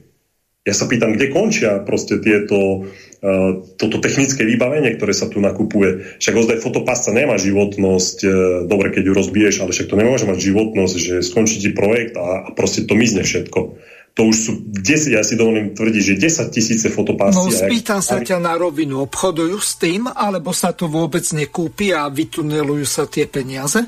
Kúpi sa to, kúpi sa to, kúpi sa to Zaujímavé by bolo porovnať ceny, zaujímavé by bolo zistiť aj firmy, ale konec koncov ja viem, že to predávali aj firma, napríklad Iboč, však tam bežne aj polovníci nakupujú, že dobre, keď ju oslovia ochranári, že chcú kúpiť fotopásce, alebo napríklad veľkú živolovnú páscu na medveďov si u nich objednávali, však im to je jedno s kým on obchoduje, hej. Ale ja sa pýtam, že kde, alebo počkaj, tam, tam boli také perličky predtým, že kúpili napríklad kotlíky na guláše, čo malo slúžiť na vyváranie pásci pre vlkov, aby on akože ten vlk potom necítil. Ja sa pýtam, kde to technické vybavenie za niekoľko miliónov napríklad končí. Aj to by bolo zaujímavé sa pozrieť do štátnej ochrany prírody, e, spraviť tam nejakú inventarizáciu majetku, či už hnutelného, nehnuteľného.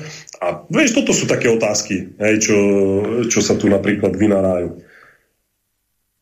No, prišla nám celkom kritická otázka od poslucháča Jana, prečítam ju, je dosť komplikovane napísaná, ale dúfam, že budem zrozumiteľný. Dobrý večer. Ako sa vyjadruje ctený pán k vojenskému konfliktu je na úrovni Babišovej odpovede moderátorovi, či by poslal českých vojakov na pomoc Polsku. Proste pripravený privítať ruských agresorov na hraniciach chlebom a solou? No neviem, nenachádzam slov, počúvam dosť relácií na slobodnom vysielači a mám pocit, že ste jednoznačne kremerskou hlasnou trúbou. To je proste fakt aj s opozičnými poslancami. Pozdravuje Jan. No, takže páni, bola Bolo to, ďakujeme za uznanie. Putin by mohol už nejaké ruble poslať. No, no, nemyslím si, že by sme v relácii uh, uh, dávali na tú alebo na tú stranu, uh, prihrievali, takže poslucháča pozdravujem, ďakujem mu za, za jeho názor, je to jeho subjektívny pohľad, má na ňo samozrejme právo a v demokratickej spoločnosti, ako sa hovorí, uh, urobím všetko preto, aké s tebou nesúhlasím, tak uh, aby si svoj názor mohol povedať, Hej, takže ja mu ďakujem za... Mm-hmm. Dobre páni, lenže zase na druhej strane tu nejde o nejakého Putina.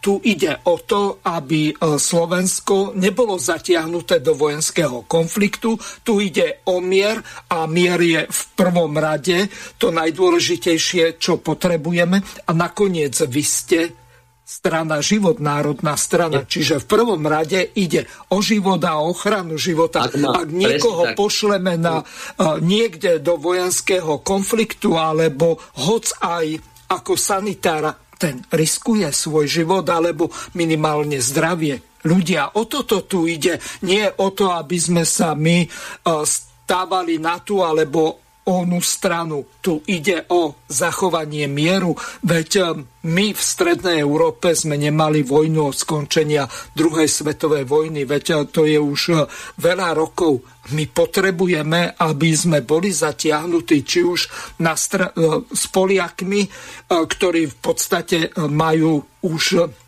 z delenia Polska medzi Rusko a, a Prusko, v podstate nedoriešené vzťahy a tak ďalej. Čiže e, toto je ten problém, že nás sa konflikt na Ukrajine bytostne netýka, aj keď je za hranicami našej republiky.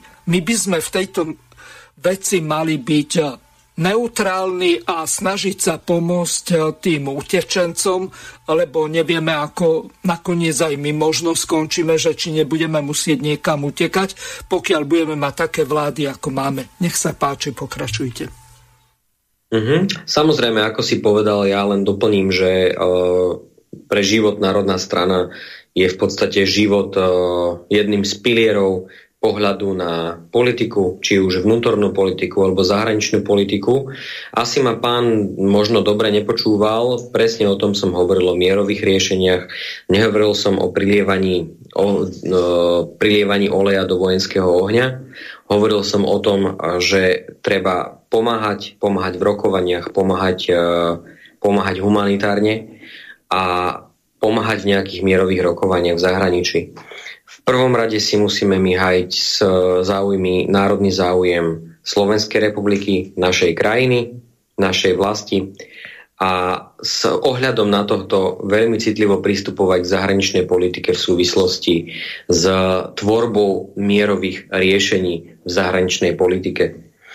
Takže ak si má posluchač potom z archívu znova vypočuje, respektíve nás oboch, tak zistí to, že nie sme žiadni vojnoví štváči, ale sme na racion- za racionálne riešenia, skôr za riešenie konfliktov v podobe mierových riešení.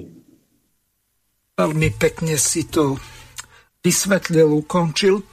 No, páni, čomu by sme sa ešte v tejto relácii mali venovať? Čo také za najdôležitejšie pod...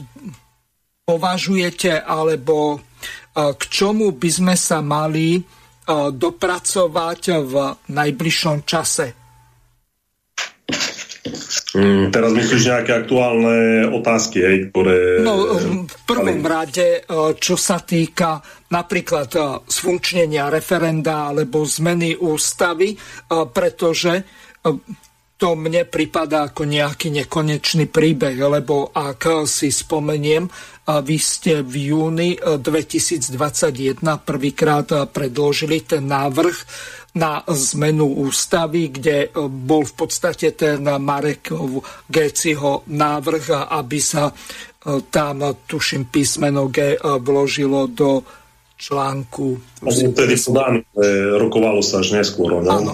Viem, že v podstate je definitívne teraz na februárovej, ale už v druhom čítaní, medzi tým prvé hlasovanie, prvým hlasovaním už prešiel Ehm, mal teda dostatok hlasov na to, aby, aby sa posunul ďalej.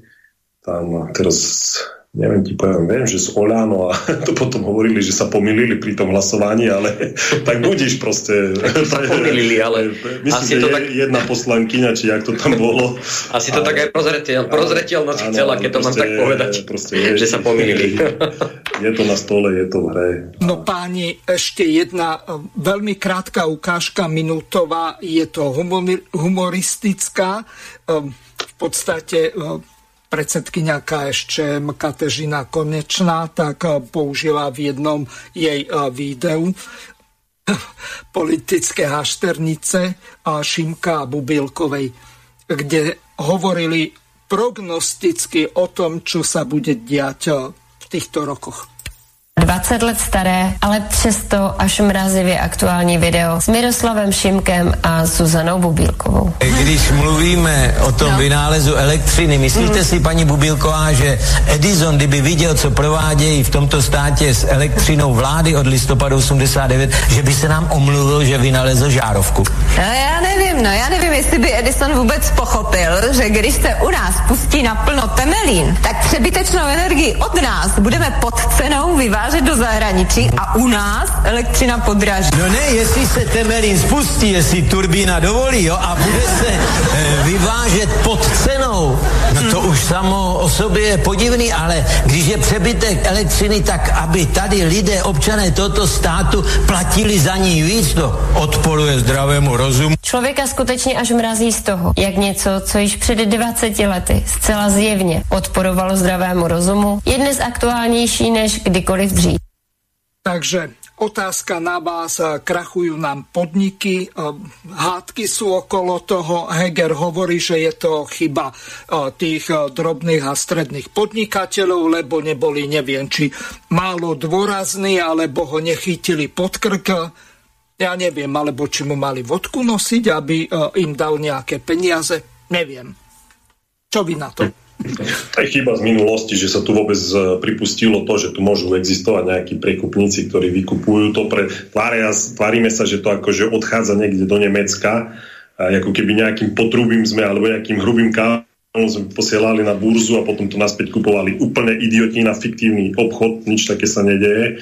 Proste sa to tu fiktívne e, e, predáva, potom kupuje naspäť a že toto... No len uh, takto ešte, uh, Filip, jedna veľmi dôležitá vec a nemám to čas prehrávať. Pán Holienčík sa vyjadril, že takýmto spôsobom cez týchto priekupníkov sa financujú vojny. Možno aj tá na Ukrajine. Neviem, akým spôsobom to vykasírujú od tých priekupníkov s tými energiami alebo elektrínou alebo čímkoľvek iným, ale v podstate Nevieme, zisky presne, na tom sú brutálne, keď raz niekto vyrobí za, povedzme, 50 eur a predá sa to za 500 alebo 800, tak to je taká marža, že to sa ani pri drogách asi také Tyško nezískava.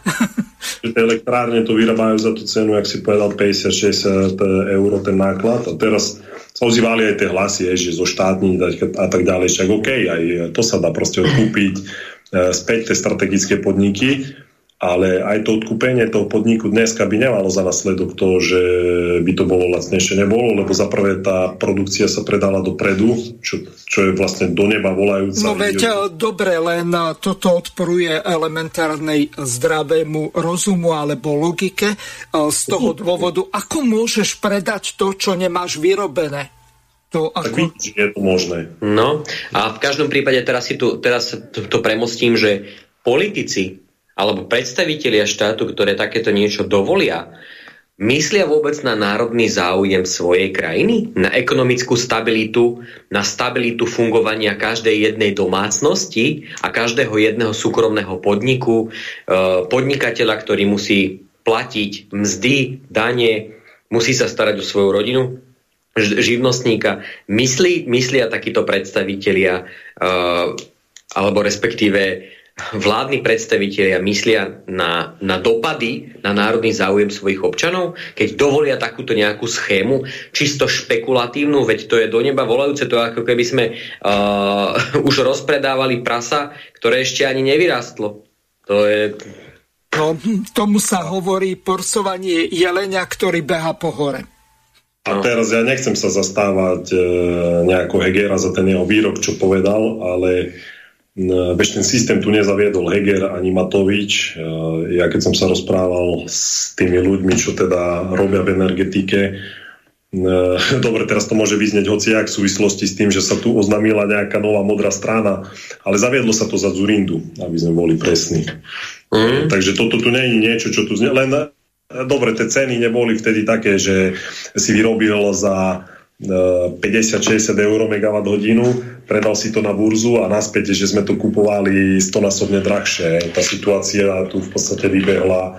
Teraz, čo je chyba, že Sulík bol minister a on sám tvrdí o tom, že to vedel a že upozorňovali na to. Ale čo preto spravili, ja sa pýtam. Mm-hmm. Nič. Hej, zdúbkal taký zbabelý zajac. Mm-hmm. A presne tak to hovorila jeho nástupca, že to mal v rukách Sulík, jeho predchodca a zdúbkal. A navyše, keď teda sa vrátim k tomu, čo povedal aj Filip a vrátim sa k tomu, čo si povedal aj Timiro, Timiro mm-hmm. v súvislosti s Hegerom, tak keď mal takéto vyjadrenie, že za to môžu sami, sami tí podnikatelia a tento systém tu vznikol za Zurindu, no tak uh, odpovieme si, že tieto nitky, ktoré v podstate už vo výrokoch samotných, tak vidíme, vidíme asi Hegerové smerovanie. No, napísala nám poslucháčka Zuzana, tak prečítam aj jej e-mail. Nechápem, na čo čítaš provokatéra Jana, ktorý tu po, každý, po každé uh, trepe same nezmyslí spod, s pozdravom Zuzana. No tak uh, prečo? Uh, my sme slobodný vysielač a kdokoľvek napíše čokoľvek, pokiaľ je to napísané slušne a nepoužíva nejakého plzlé výrazy, tak má právo na slobodu slova, na rozdiel od e, nejakých mainstreamových médií, tak tu nikoho necenzurujeme. Takže aj opozičné alebo kritické názory, tak e, čítame a dáme možnosť našim hostom sa k tomu vyjadriť. Takže páni, do konca relácie máme 4 minúty. Čo ešte považujete za potrebné povedať? Je potrebné povedať z hľadiska aj tejto otázky tohto divackého podnetu jedného aj druhého. Ja som veľmi rád, že projekt ako Slobodný vysielač existuje, že nie je to médium, ktoré je cenzurované, a kde má priestor povedať aj host a kde má priestor vysloviť svoj názor aj poslucháč. A demokracia spočíva v diskusii, v tom, že sme schopní si racionálne obhajiť ten svoj daný názor a v demokratickej diskusii dospieť možno, že aj k zmene názoru, ale pod e, váhou racionálnych argumentov.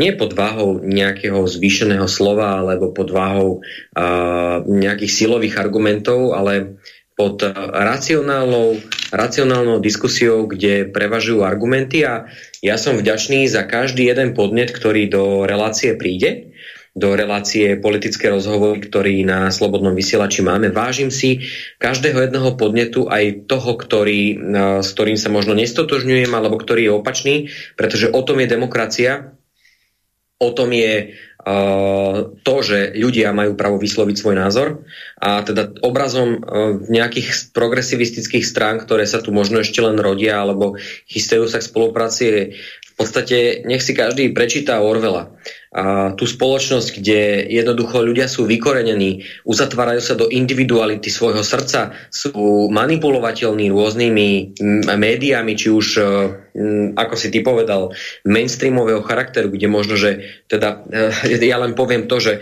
že keď sa rozprávalo o predčasných voľbách pred, e, pred ešte Vianocami, každý citoval Tomáša Taravu, predsedu Národnej strany Život v mainstreamových médiách, vo verejnoprávnych médiách. Každý politik tam o ňom rozprával, ale tí, ktorí robia scenár relácie, neboli schopní zavolať predsedu Život Národnej strany do diskusie, kde sa o ňom hovorilo. Čiže už len tu vidíme istým spôsobom smerovanie dramaturgie relácia. Som rád, Miro, že ty ako redaktor a celý projekt Slobodný vysielať dáva priestor slobodne tvoriť tento obsah. Takže toľko som potreboval povedať za, za nutné v tejto relácii a som vďačný za to, že máme priestor diskutovať o týchto témach. Uh-huh. Aj keď sa naše názory vždy nezhodujú. No, tak um, diskusia je aj o nejakej tej polemike. Filip, tvoja záverečná minútka.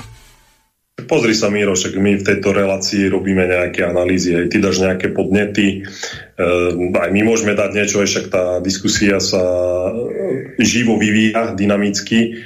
A ja osobne, a to som viackrát tvrdil, ja nemám vôbec problém eh, komunikovať, alebo teda diskutovať aj s ľuďmi, ak majú opačný názor. Naopak, keby si to nevedel urobiť, tak si proste uzavretý potom len svoje nejakej bubline a nevieš potom obhájiť eh, v podstate tej veci, ku ktorým sa ty hlásiš. Čiže ja som absolútne otvorený. A ty si to aj dobre povedal, áno, sme slobodný vysielač, teda keď teba teraz citujem, a v rámci slušnosti, ak to nie je nič vulgárne, tak dávame priestor všetkým. A hovorím, ja s tým nemám problém, keď tie otázky prídu hoci aké, tak či je taká alebo taká tá otázka, ak je v určitej miere slušnosti, tak kľudne diskutujeme a bavíme sa. Páni, mne už ostáva sa len s vami rozlúčiť a zaželať vám veľa pracovných a hlavne tých poslaneckých úspechov, lebo to máte tam úplnú divočinu, ako to sledujem občas v tej poslaneckej snemovni. No, lúčim sa s vami a ešte raz vám veľmi pekne ďakujem za veľmi zaujímavé postrehy a politické názory. Lúčim sa s Filipom Kufom, poslancom Národnej rady. Ahoj Filip. Počutia, príjemný večer. A takisto s Jurajom Moravčikom. Ahoj Juraj. Pozdravujem všetkých poslucháčov. Ahoj Mirko. Takisto sa lúčim s našimi poslucháčmi a verím, že zostanete nám verní a budete nás podporovať akýmkoľvek spôsobom. Do počutia. Vysielací čas dnešnej relácie veľmi rýchlo uplynul, tak sa s vami zo štúdia Banska Bystrica Juh lúči moderátor a zvukár Miroslav Hazucha, ktorý vás touto reláciou sprevádzal. Vážené poslucháčky a poslucháči, budeme veľmi radi, ak nám zachováte nielen priazeň, ale ak nám aj napíšete vaše podnety a návrhy na zlepšenie relácie, lebo bez spätnej väzby nebudeme vedieť relácie zlepšovať, za čo vám vopred veľmi pekne ďakujem. Do počutia počutia. Táto relácia vznikla za podpory dobrovoľných príspevkov našich poslucháčov. I ty sa k ním môžeš pridať. Viac informácií nájdeš na www.slobodnyvysielac.sk Ďakujeme.